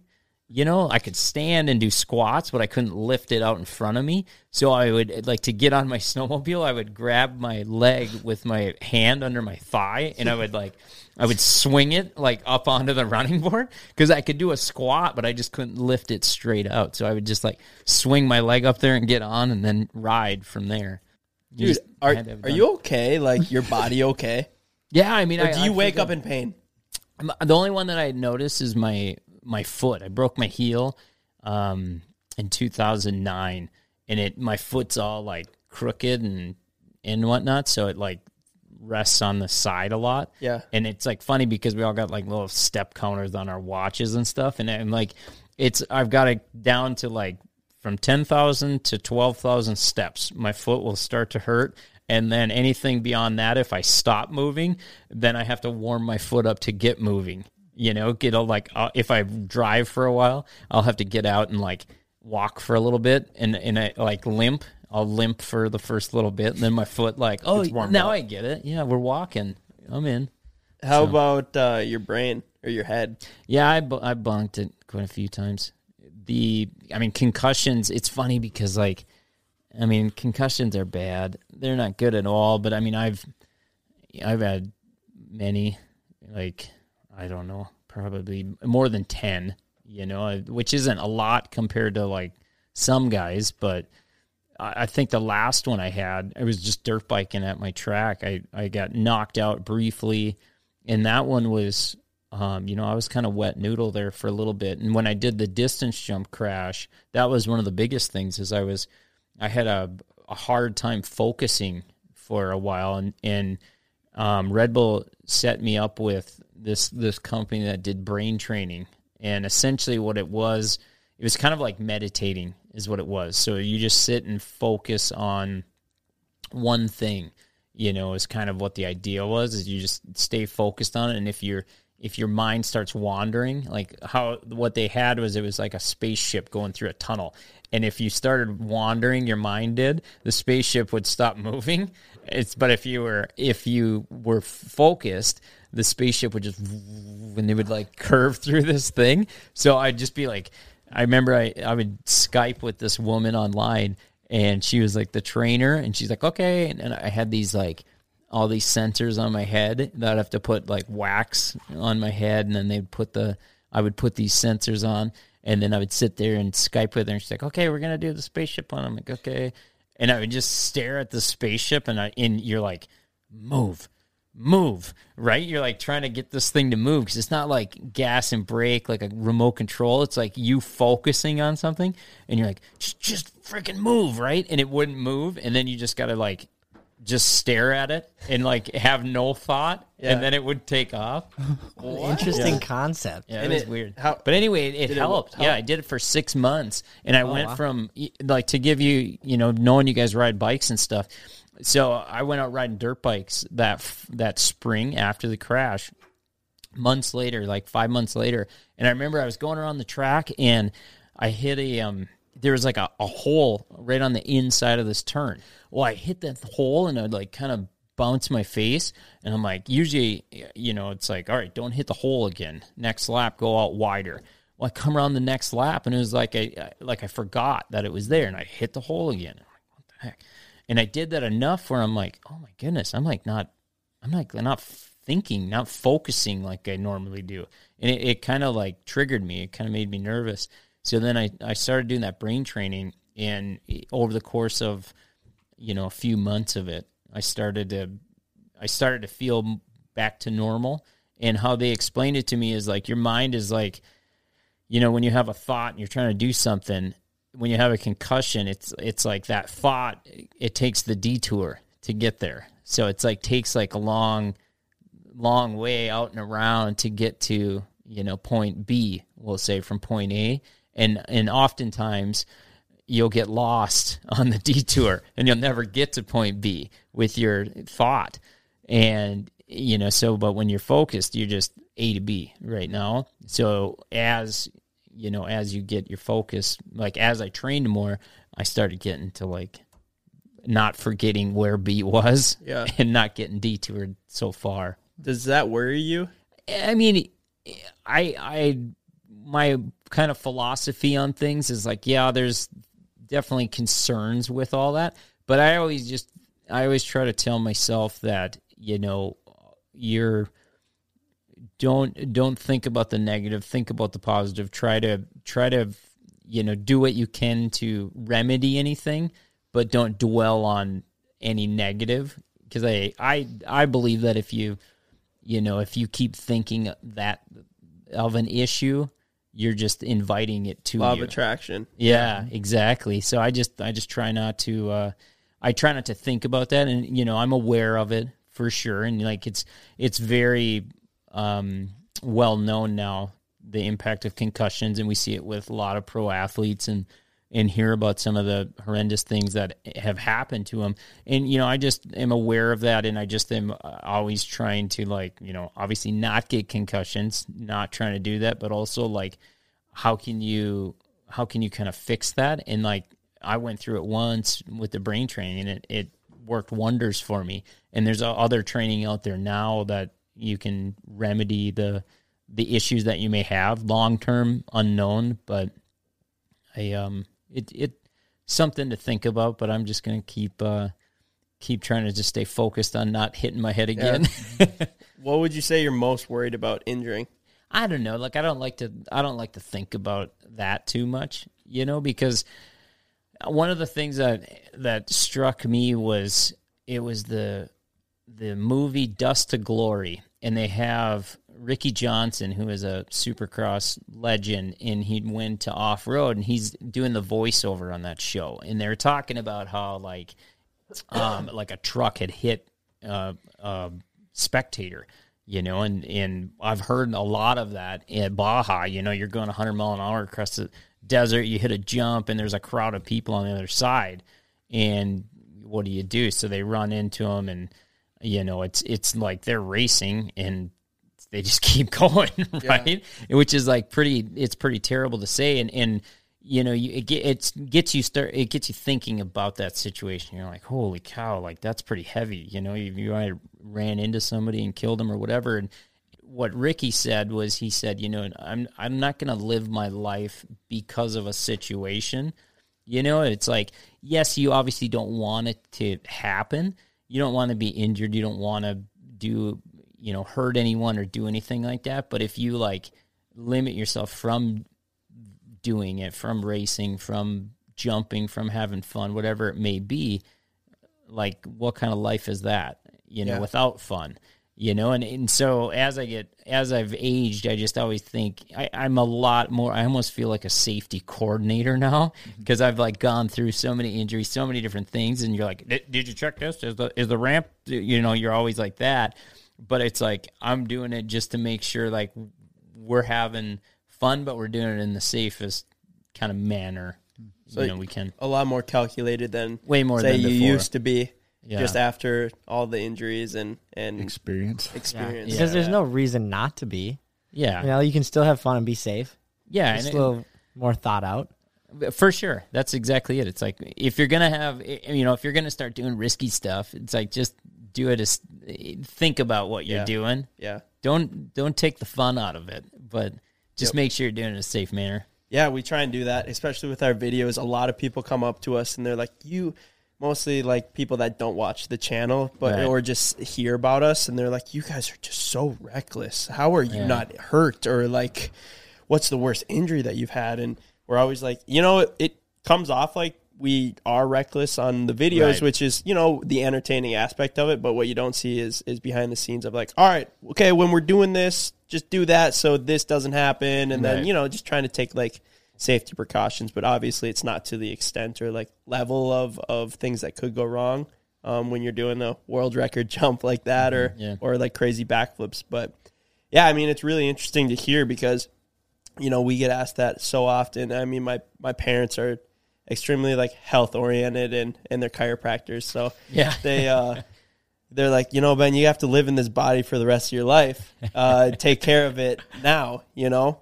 And I, I'm trying to stay conscious of that and yeah. and take care of myself for that. But I'm always very intrigued and interested to hear kind of the philosophy of what you know people like yourself or Travis Pastrana who you know do such extreme stunts and then their bodies pay the price if it doesn't go correctly and um, yeah, just like the the shape that you're in. But you seem, do you work out? Yeah, I mean, not near as much as the old days. You know that I think that's probably one of the biggest elements to um, like being able to achieve the things we did was I was I was always in I always worked out a lot. I always did a lot of a lot of weightlifting. I was always kind of a little bit stockier, we'll say, as far as muscle wise. Um, and I think one of my favorite quotes was Travis Pastrana after filming with him a little bit. He's like, he's like, dude, you're like perfect. You're like a little bowling ball. You just you crash and you just roll and get up. He's like, when I crash, it's like arms and legs are flailing and stuff's breaking and and I kind of laughed at that. But um, you know, that's probably been one of the the best things is uh, as I you know when I started lifting weights and stuff, I was I, I just felt a little bit more tough, which maybe maybe as a result of why I ended up doing the things I did because I was like, oh, I'm like I'm tough. I can handle whatever. But I, at the same time, I think it it prevented a lot of injuries because I was able to like you know essentially hold my body together yeah. with that. And so fitness has always been a has always been an element that I've I've you know thought that has helped me throughout my career and even even longevity wise as we get into uh, you know after I'm done competing and all that, I think that's going to be the thing that's going to help um, help maybe limit the aches and pains and the the issues that most would assume you would have. There's something to be said about knowing how to crash too, or like knowing how to take yeah. a take a fall. You know, some people are just so uncoordinated, and when they hit, they hit hard. Yeah. Or when you hit the ground, you can roll out of it. Or so. So, would you ever take on a different style of racing? I I messed around a little bit with four wheel, like I did some RZR stuff, and it was fun. You know the the funny thing was is when I when I was doing the RZR stuff, like I I really enjoyed it, but I, I, I had a practice track at my shop and I like ripped around on it. I'm like, this is pretty cool. But it was like, you know, four laps cool, you know? And then you're like, it's not like, it, it like wasn't I, I, it wasn't like like riding my dirt bike. I can just go out there and you're like, I mean, you just want to hit that rut, you know? Like, oh, I hit that. I, did a whole lap and I hit all the ruts perfect, you know. And it's like it, it motivates you. It's kind of like golf, you know. Like you have that one good round or one good hole, and you're like, oh, I'm gonna crush this next one, and then you just completely fall on your face, and you're like and then you you mess up the next one, but you have like a good putt, and you're like you're back in the game again. And like when I was doing the the RZR stuff on the track, it was like hard for me to like like it wasn't like I'm like oh I railed that rut or I did that jump and I whipped it. You know there wasn't as much stimulation. There's, there's not as much body input. Yeah, you, know, you can't control a RZR in the air. It's the yeah, every time. I, I think maybe that's what it was, and so the thing that I ended up having to do eh, with just that alone, as far as running laps on a track, is I had to have a timer. Once I had the timer in there and I, I knew, like, I had a, a timer that would blink at me if I was within a second or half second or something, it would blink green saying, Hey, you're, you got a consistent lap. So that was like my driving force was like, if I didn't have that, I could go about four or five laps. And I was like, was it 20 minutes yet, you know, or whatever I was trying to achieve. And when I had the timer, I could go lap after lap after lap just to see if I could, like, oh, can I string together 10 laps that are consistent or whatever it is? And then it would flash red if you had like the fast lap. So you're always like looking, looking for, for, the, the red. red. Yeah. yeah. So. Well, it gives you something to work for instead of just driving around because sometimes driving side by sides can feel that way. Feels yeah. like even if you're yeah. jumping and stuff, feels like you're just driving around. But when you're on a sled or a dirt bike and you're moving it in the air, you yeah. feel like you're not sitting, just hanging out. Right. Which I feel like is a, the reason a lot of people do ride side by sides and stuff is because it's safe. It's something that maybe someone that was previously injured can get into, get back into racing, which For is sure. cool. But so I mean, speaking of like, I guess racing, I'm I'm super curious as what your like involvement is with the race team. Are you, you know, obviously you move from being a racer to now being kind of the face of the team yeah. in a sense.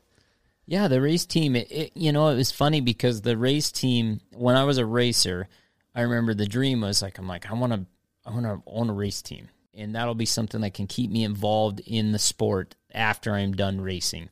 And, you know, so I, so my partner, Glenn, our crew chief, I said, Glenn, we should start a race team. I actually, I actually approached him about doing that when I was, um, I it was in 2000. What was I? I was pro for three years, and I said, Glenn, we should start a race team, and he's like, No, no, I don't think we should. You know, and and I'm like, No, it'll be cool, and thank God we didn't because I was like way too young and way not ready for it. So then three years later, we like did really well. It was the year after we won the snowcross championship and we rotated the double backflip. And I said, we should start the team. And Glenn's like, okay, let's do it. So, so we figured it out, it, which I was super grateful because Glenn, he's a, he's a, a businessman. He has a, a great um, rock crushing business and whatnot. So he kind of knew like the business, like uh, knew a little bit more to help guide me.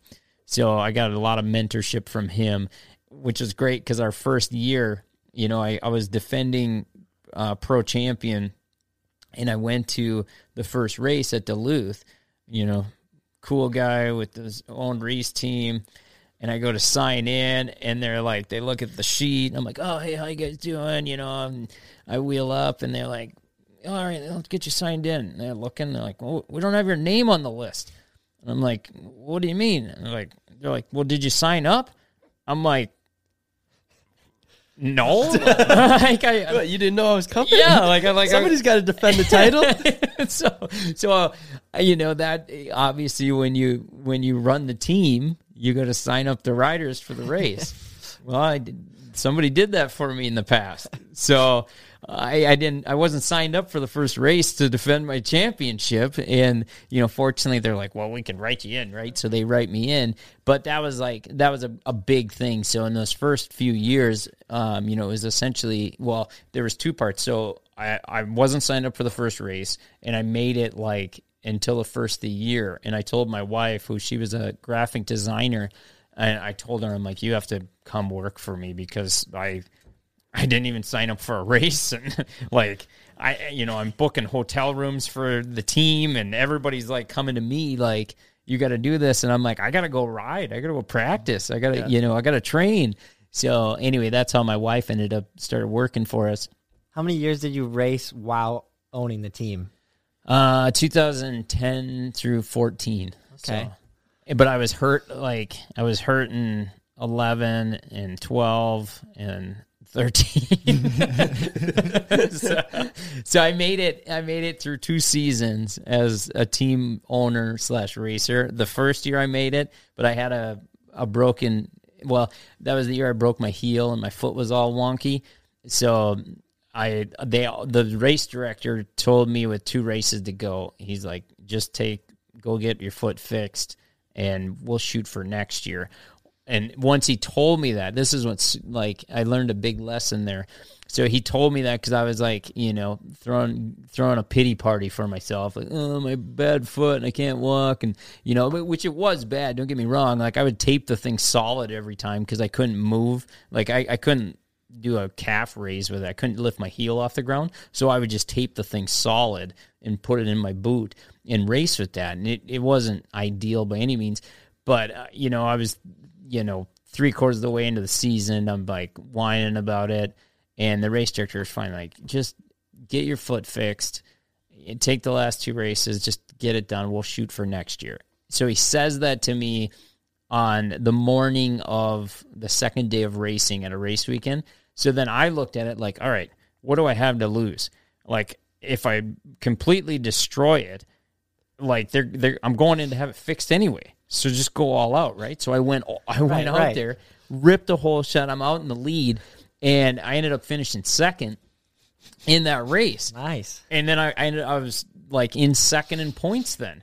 So I'm like, well, I guess we'll try the next one, right? so I go to the next one. I get third at the next one, and and so I ended up finishing out the season. But the lesson learned there was like, you know, stop, stop with the pity party and just go out and do it, and just do it, you know, as though not as though you have nothing to lose, but go 100% at it, where I was probably giving it 85% with my pity party. So once I went all in, wide open. Yeah, exactly. Yeah. Did you want to turn from racer to more personality after you were done? Because you've done such a great job of not all athletes can talk to the camera or sit down in a podcast and and uh, tell stories and and you've done a really good job at incorporating your personality into being Levi LaVallee, not just an athlete, but you know, go go to Levi afterwards and he'll always be able to give a good race recap or something like that. So did you want to do that when you were done? You were like, "Hey, I'm pretty good at this."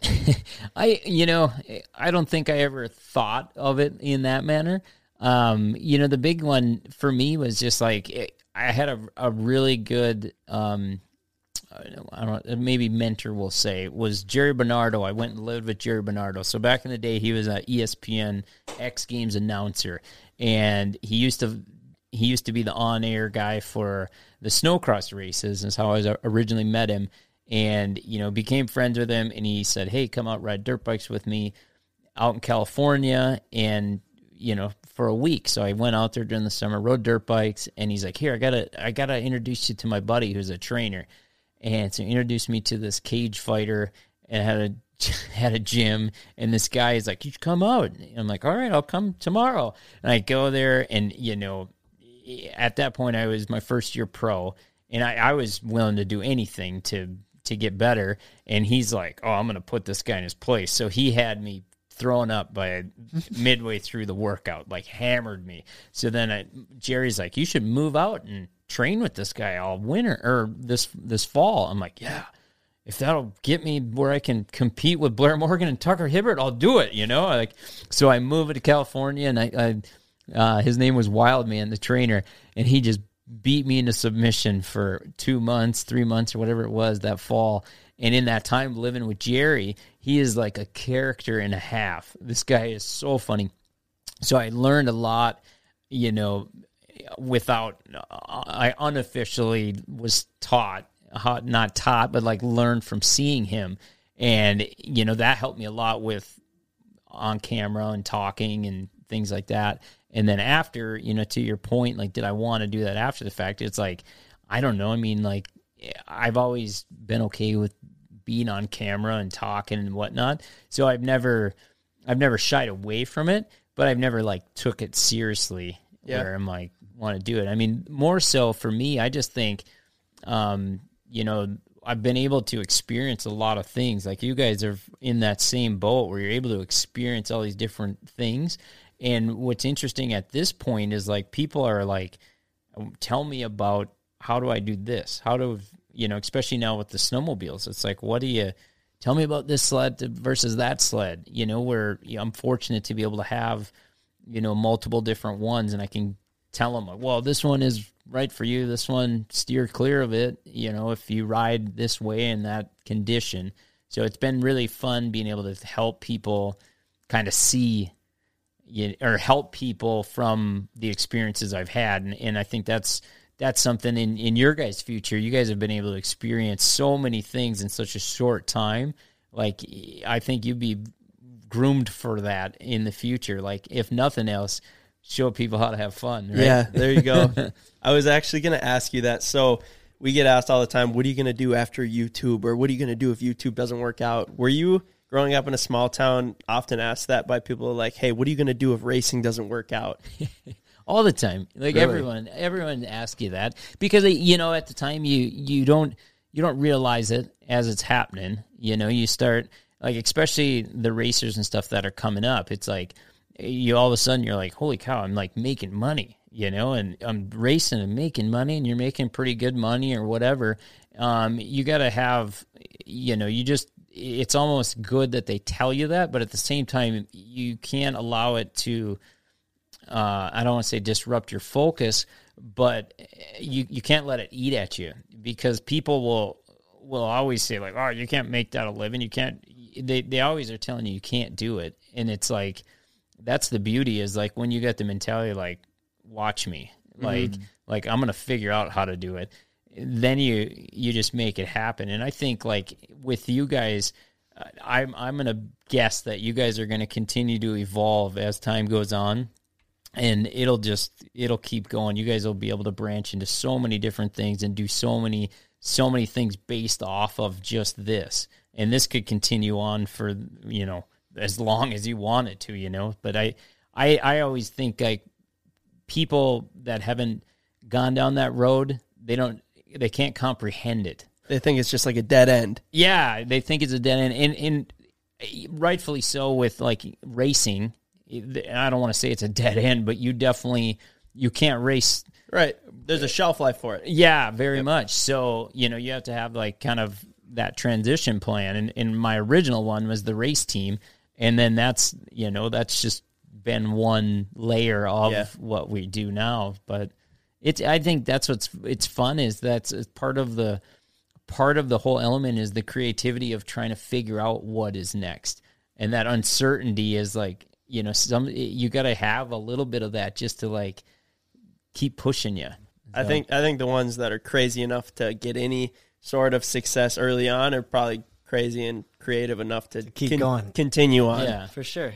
So something we often say is uh, when we're talking about a buddy that's from like a small town or we're driving through a small town, we'll be like, "Oh yeah, John, yeah, John built that town." Oh yeah, the and town that John. Yeah, built. yeah, the town that John built. So we found a picture of actually the your home billboard. Yeah, and you're plastered all over it. Yeah. So you quite literally, I would say, built or put on Longville put Longville on the map. Well, I, I don't know about that. I think it's a town of 170 people, and I think a lot of people listening probably know where Longville is just because of Levi LaVallee. So my, I, I always say I'm my my dad's dog. He's got a statue in town, so I don't have any statue. So I'm, claiming Bruno the dog. He might have me beat there. We got to get you a statue. Yeah, our our uh, mayor used to be a dog. Cormorant mayor used to be a dog.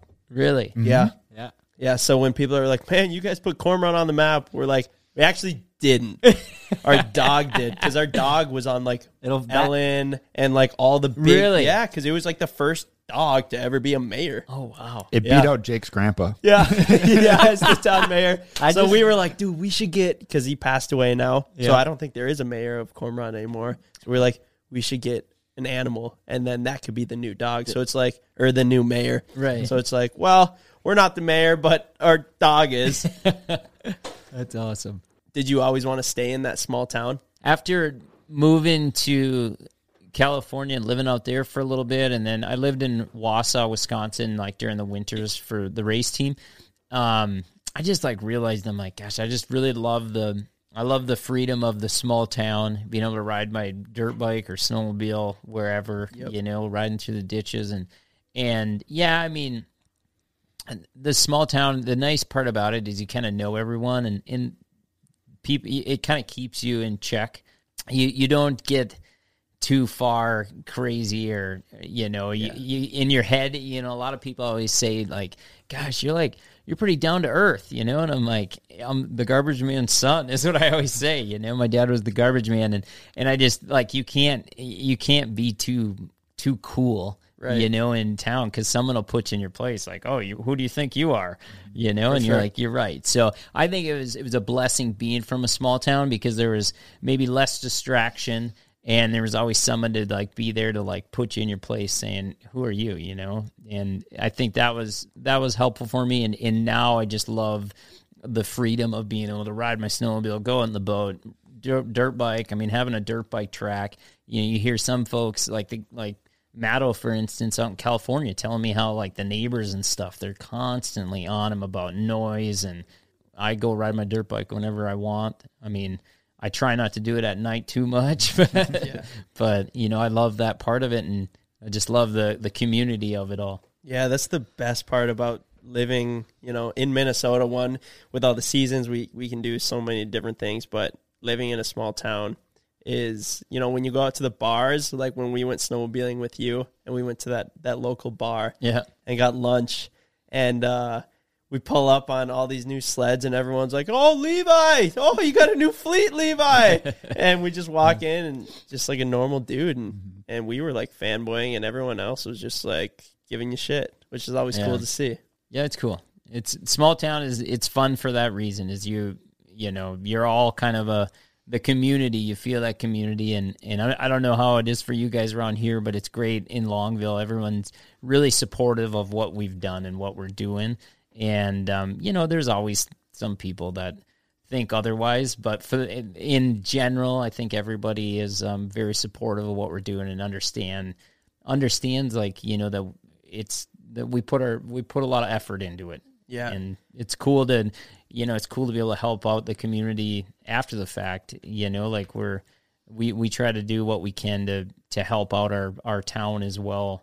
Um, you know, which our snowmobile club is a really easy one. We just did some stuff with them, and we do a little bit with, um, you know, the the town on other aspects, which is it's cool to be able to to give back and help when we where we can. Isn't it cool that this day and age, um, you you can live in a small town of 170 people or a corn run of like 25 people and be known on like a world stage yeah. just because like you can just do so many different things and just because you live somewhere you're not you're not stuck there right and like i don't know we've done it in a different way with the internet but you've done it in in you know almost like not necessarily like the like the internet uh, way but the racing and x right. games and getting your name out there in such a different way and uh, it's just like proof that you're not really you're not stuck where you grew up yeah or i mean you can be but that doesn't really determine your success. It's like having the choice not to be. I love what you said though with the the people around your area keeping you grounded because they knew you before right. before and and that's I feel like that for us. There's a lot of people around here that know us way before we did this, and those are the ones that don't act any different, and they'll keep us in check. Most people around here really like us, and all the things you said about living in a small town, especially in Minnesota, is so accurate to hear. Honestly, but it's cool that you can affect people outside of your town. So I was reflecting yeah. back on, you know, what I knew about you. And I remembered this time, uh, it was at the Dilworth racetrack. And I remember being like a kid, you know, the wide eyed fan that walks up to you and, uh, I walked up to you and you stopped and you took five ten minutes, however it was, and you we had this interaction. I still remember it to this day. you still I was like, man, you asked me all the right questions. You asked me, you know, oh, what snowmobile do you ride? All this stuff. When I left that conversation, it was like you knew me, and if we saw each other in Walmart, you would ask me about it. Like it truly like pivoted like my life in that. I was like, that was the coolest thing was meeting Levi. And man, That's that was probably I know, 12 plus years ago. Yeah. So it's cool that even though we or you are from a small town, you can affect people in all over the country and world that you get to meet that these kids can like look up to you and be like, dang, what he's doing is cool. Yeah, absolutely, absolutely, and um, I mean it's it's fun to see you know going to Heydays and seeing the the kids are like crazy with you. I mean, there, I don't know if there's a kid out there that doesn't have a Seaboy shirt on at Heydays. It's so cool. But I mean, that's that's something to, that you guys. It's it's actually a big responsibility, mm-hmm. you know, yeah, for you guys. Absolutely. I mean, you, you, do you affect the people, uh, you know, a lot of people. And I think once you embrace that and you go, holy cow, like like people, you know, are really paying attention to what I'm doing and you have the power to influence them in a positive way or a negative or whatever you know, I, I always look at it and go like it it's it's definitely kind of I don't want to say toned me down, but it's it's directed me, we'll say, because I know that people are paying attention and I don't want to I don't want to give a bad example or I don't want to do that within within reason. Like I still enjoy having fun. Yeah. But I, I do definitely want to, you know, encourage I, I want to try to encourage and in and help people get to where they where they want to go. And I think with you guys, it's a it's a perfect example because you look at the success you guys have had at such a young age, and you look at the the kids coming up, and you know a lot of times. Uh, the, you know you're from a small town and a lot of times people think like what can you what can you be what can you accomplish and there's so many people that so many kids that just go on to do what uh, what's normal, the comfort status level. quo. Yeah, it's like you know, this is what my parents did. This is what they did. This is what I'm going to do. Instead of going, hey, I'm going to I'm going to go for it. And that's what you guys did. You guys kept going and, and you were able to make this incredible thing. And I think that's inspiration for these kids. Hopefully they look at it and go, yeah, I can do, I can do anything. Yeah. And that's wow. what I've always thought. Thank you. And, and like at lot. the very least, I, I want to inspire them to believe that, that they can truly go out and do anything. But at the very least, I want to inspire them to ride. You know, I'm mm-hmm. sure you've gotten that. So many kids or, or dudes or old guys are like, hey, went out and bought a dirt bike, haven't ridden in four years, decided to get back into it because of you guys. Like, that's fun to hear, yeah. especially for how tight knit the snowmobile community is.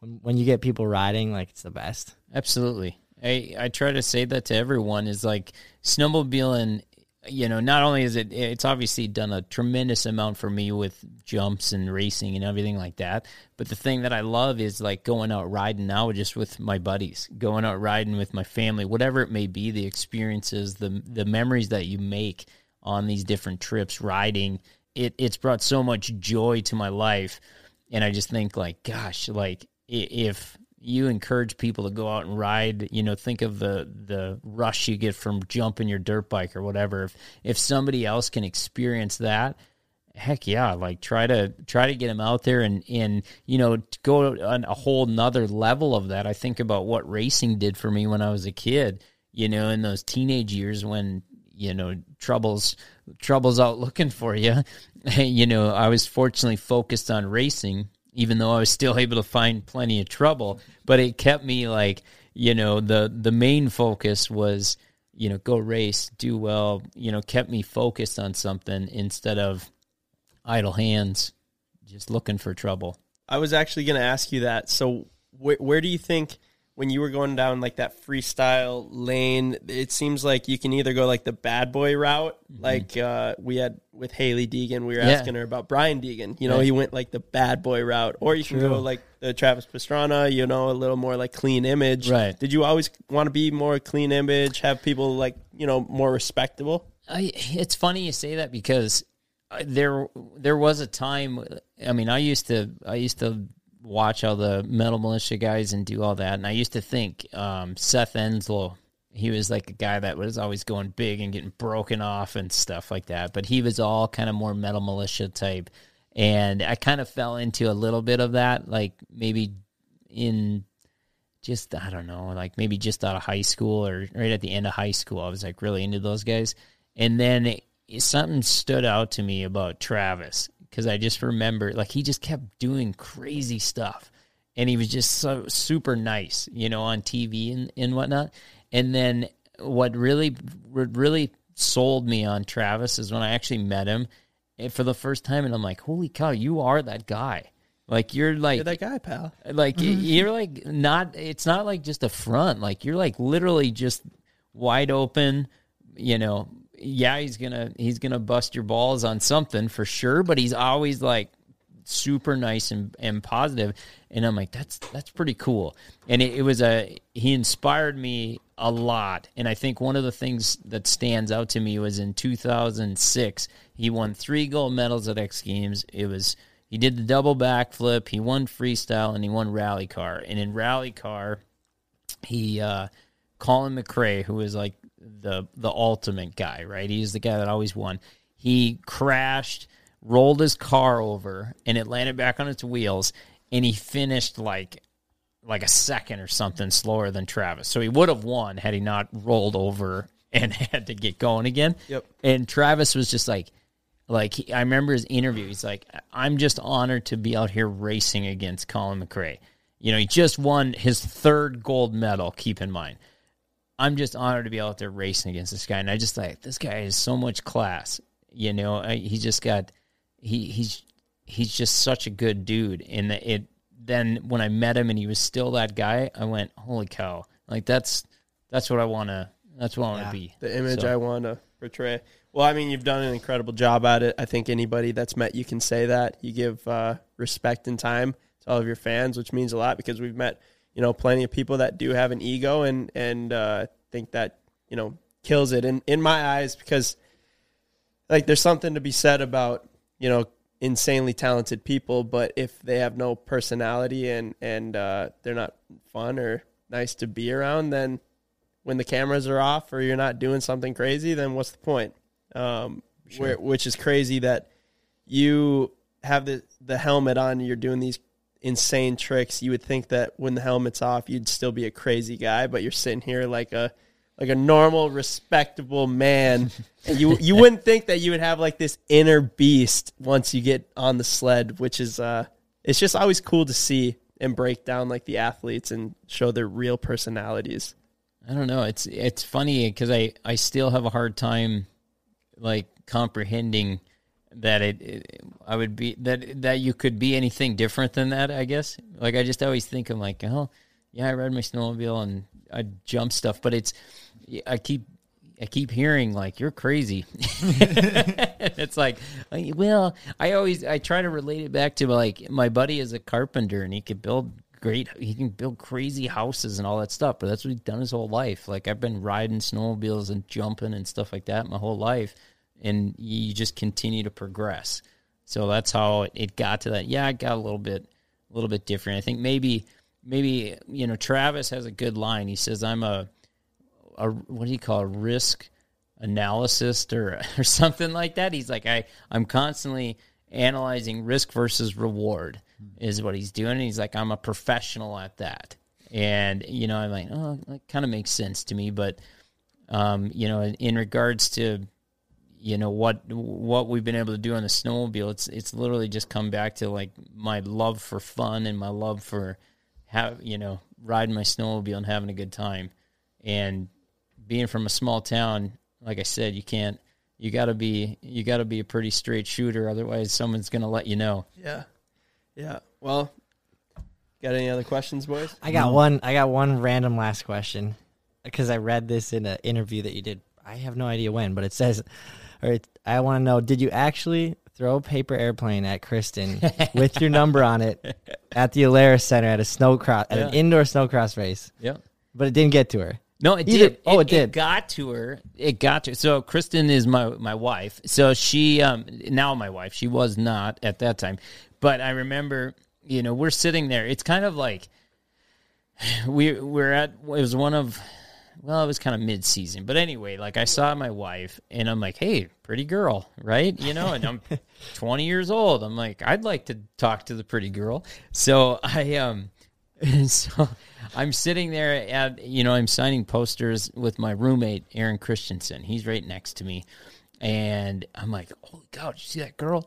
You know, and, and she went through with her brother. And I was like, oh, they must be like, boyfriend and girlfriend, right? So you just kind of like on to the next. Well, then I saw her over talking to some other people, and I'm like, wait a minute, maybe maybe that's not her boyfriend, you know? And she's standing in the distance, and I'm like, you know, I'm like, you know, I'm trying to flag her in, right? And she's like talking to someone, so I'm like, well, this isn't working. I'm like, I got to figure something out. Hey, hey, you you want a poster? I just signed. So I I I signed a I put my number on a poster, made a paper airplane out of my poster, and I zing this thing, like zing it, like that, and like thinking about it, like if, can you imagine? Like she was talking kind of perpendicular to me, so she didn't see it coming. Can you imagine if I would have like fucked her, oh. stuck her in the eye, like oh.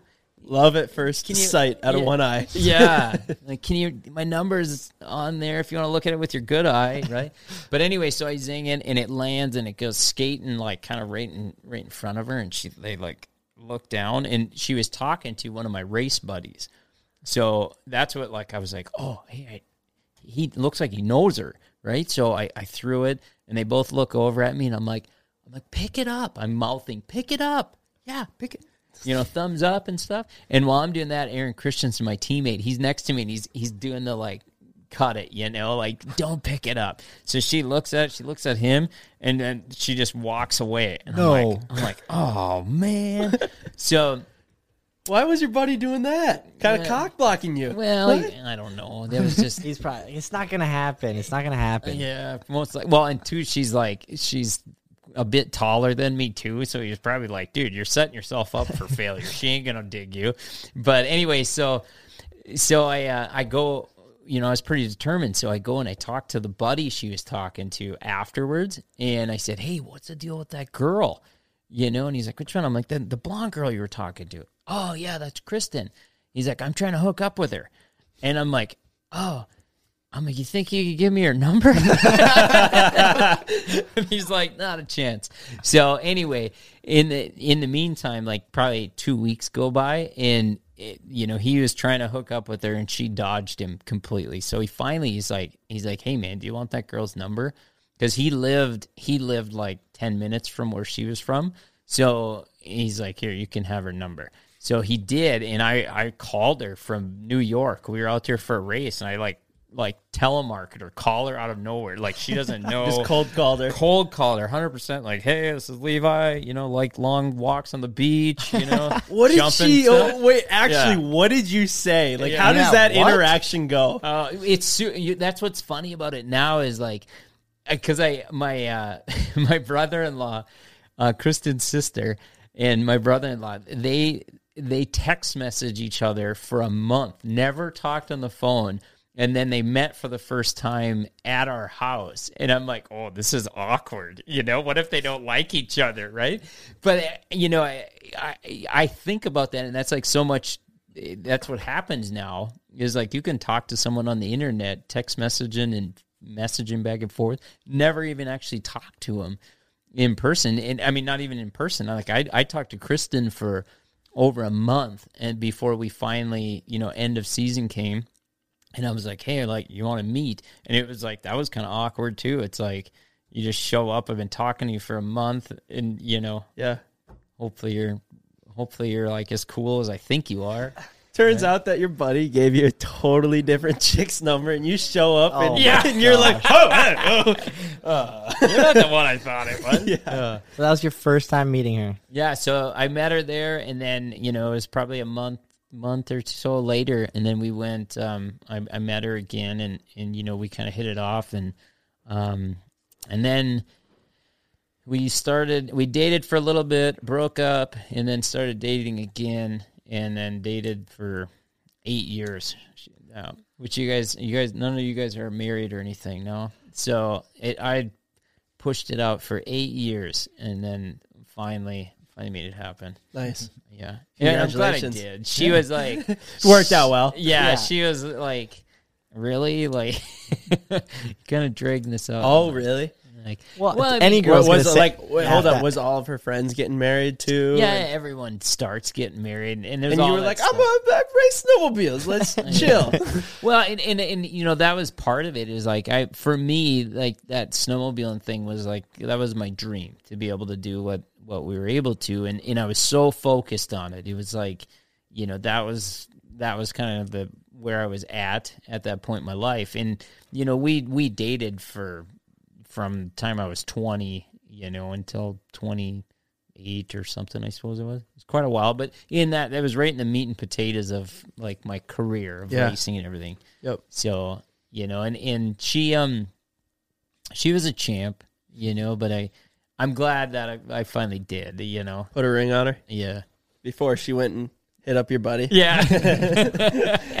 yeah, Uh, we said that about our significant others or like you guys. Like it's hard. We're in the thick of of living out our dream, right. and so sometimes you just get really so caught up in just trying to get videos out that you forget to spend time, and also commitment and stuff like that. But that's great. That's a crazy story. I was mm-hmm. expecting her to just I don't know, get your number, and then you guys started talking. But the way that that paper airplane never made it, but the marriage happened eight years later. there you go, man. It's a it's a love story to be told.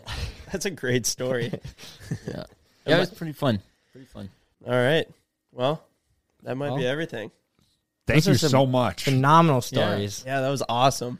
Yeah, it, it's awesome. It's always fun to. It's always fun. You know, I feel bad because I you get me rolling and I can just ramble. There's so many stories, oh, it's all good. so much stuff. So I could sit here and I should be I should be interviewing you guys is what I should be doing because you guys have endless stories as well. Well, you can start a podcast and we'll come out. Well, we'll like, or next time we'll do it in a year and just flip flop it. Just yeah, flip it. Yeah, yeah. Well, thank you guys for having me. This Thanks has been coming. awesome. We no, we really appreciate it. Like I said, uh, you've truly been one of all of our idols. So to have the chance to sit down and talk to you is is really cool, especially being in the loft of our garage and the internet can listen. Like wild because I don't know if we'd be here if it wasn't for idols like you. You know, just like shaping our lives as we were kids. You know, getting us into things like snowmobiles that have we've managed to make a career out of it and.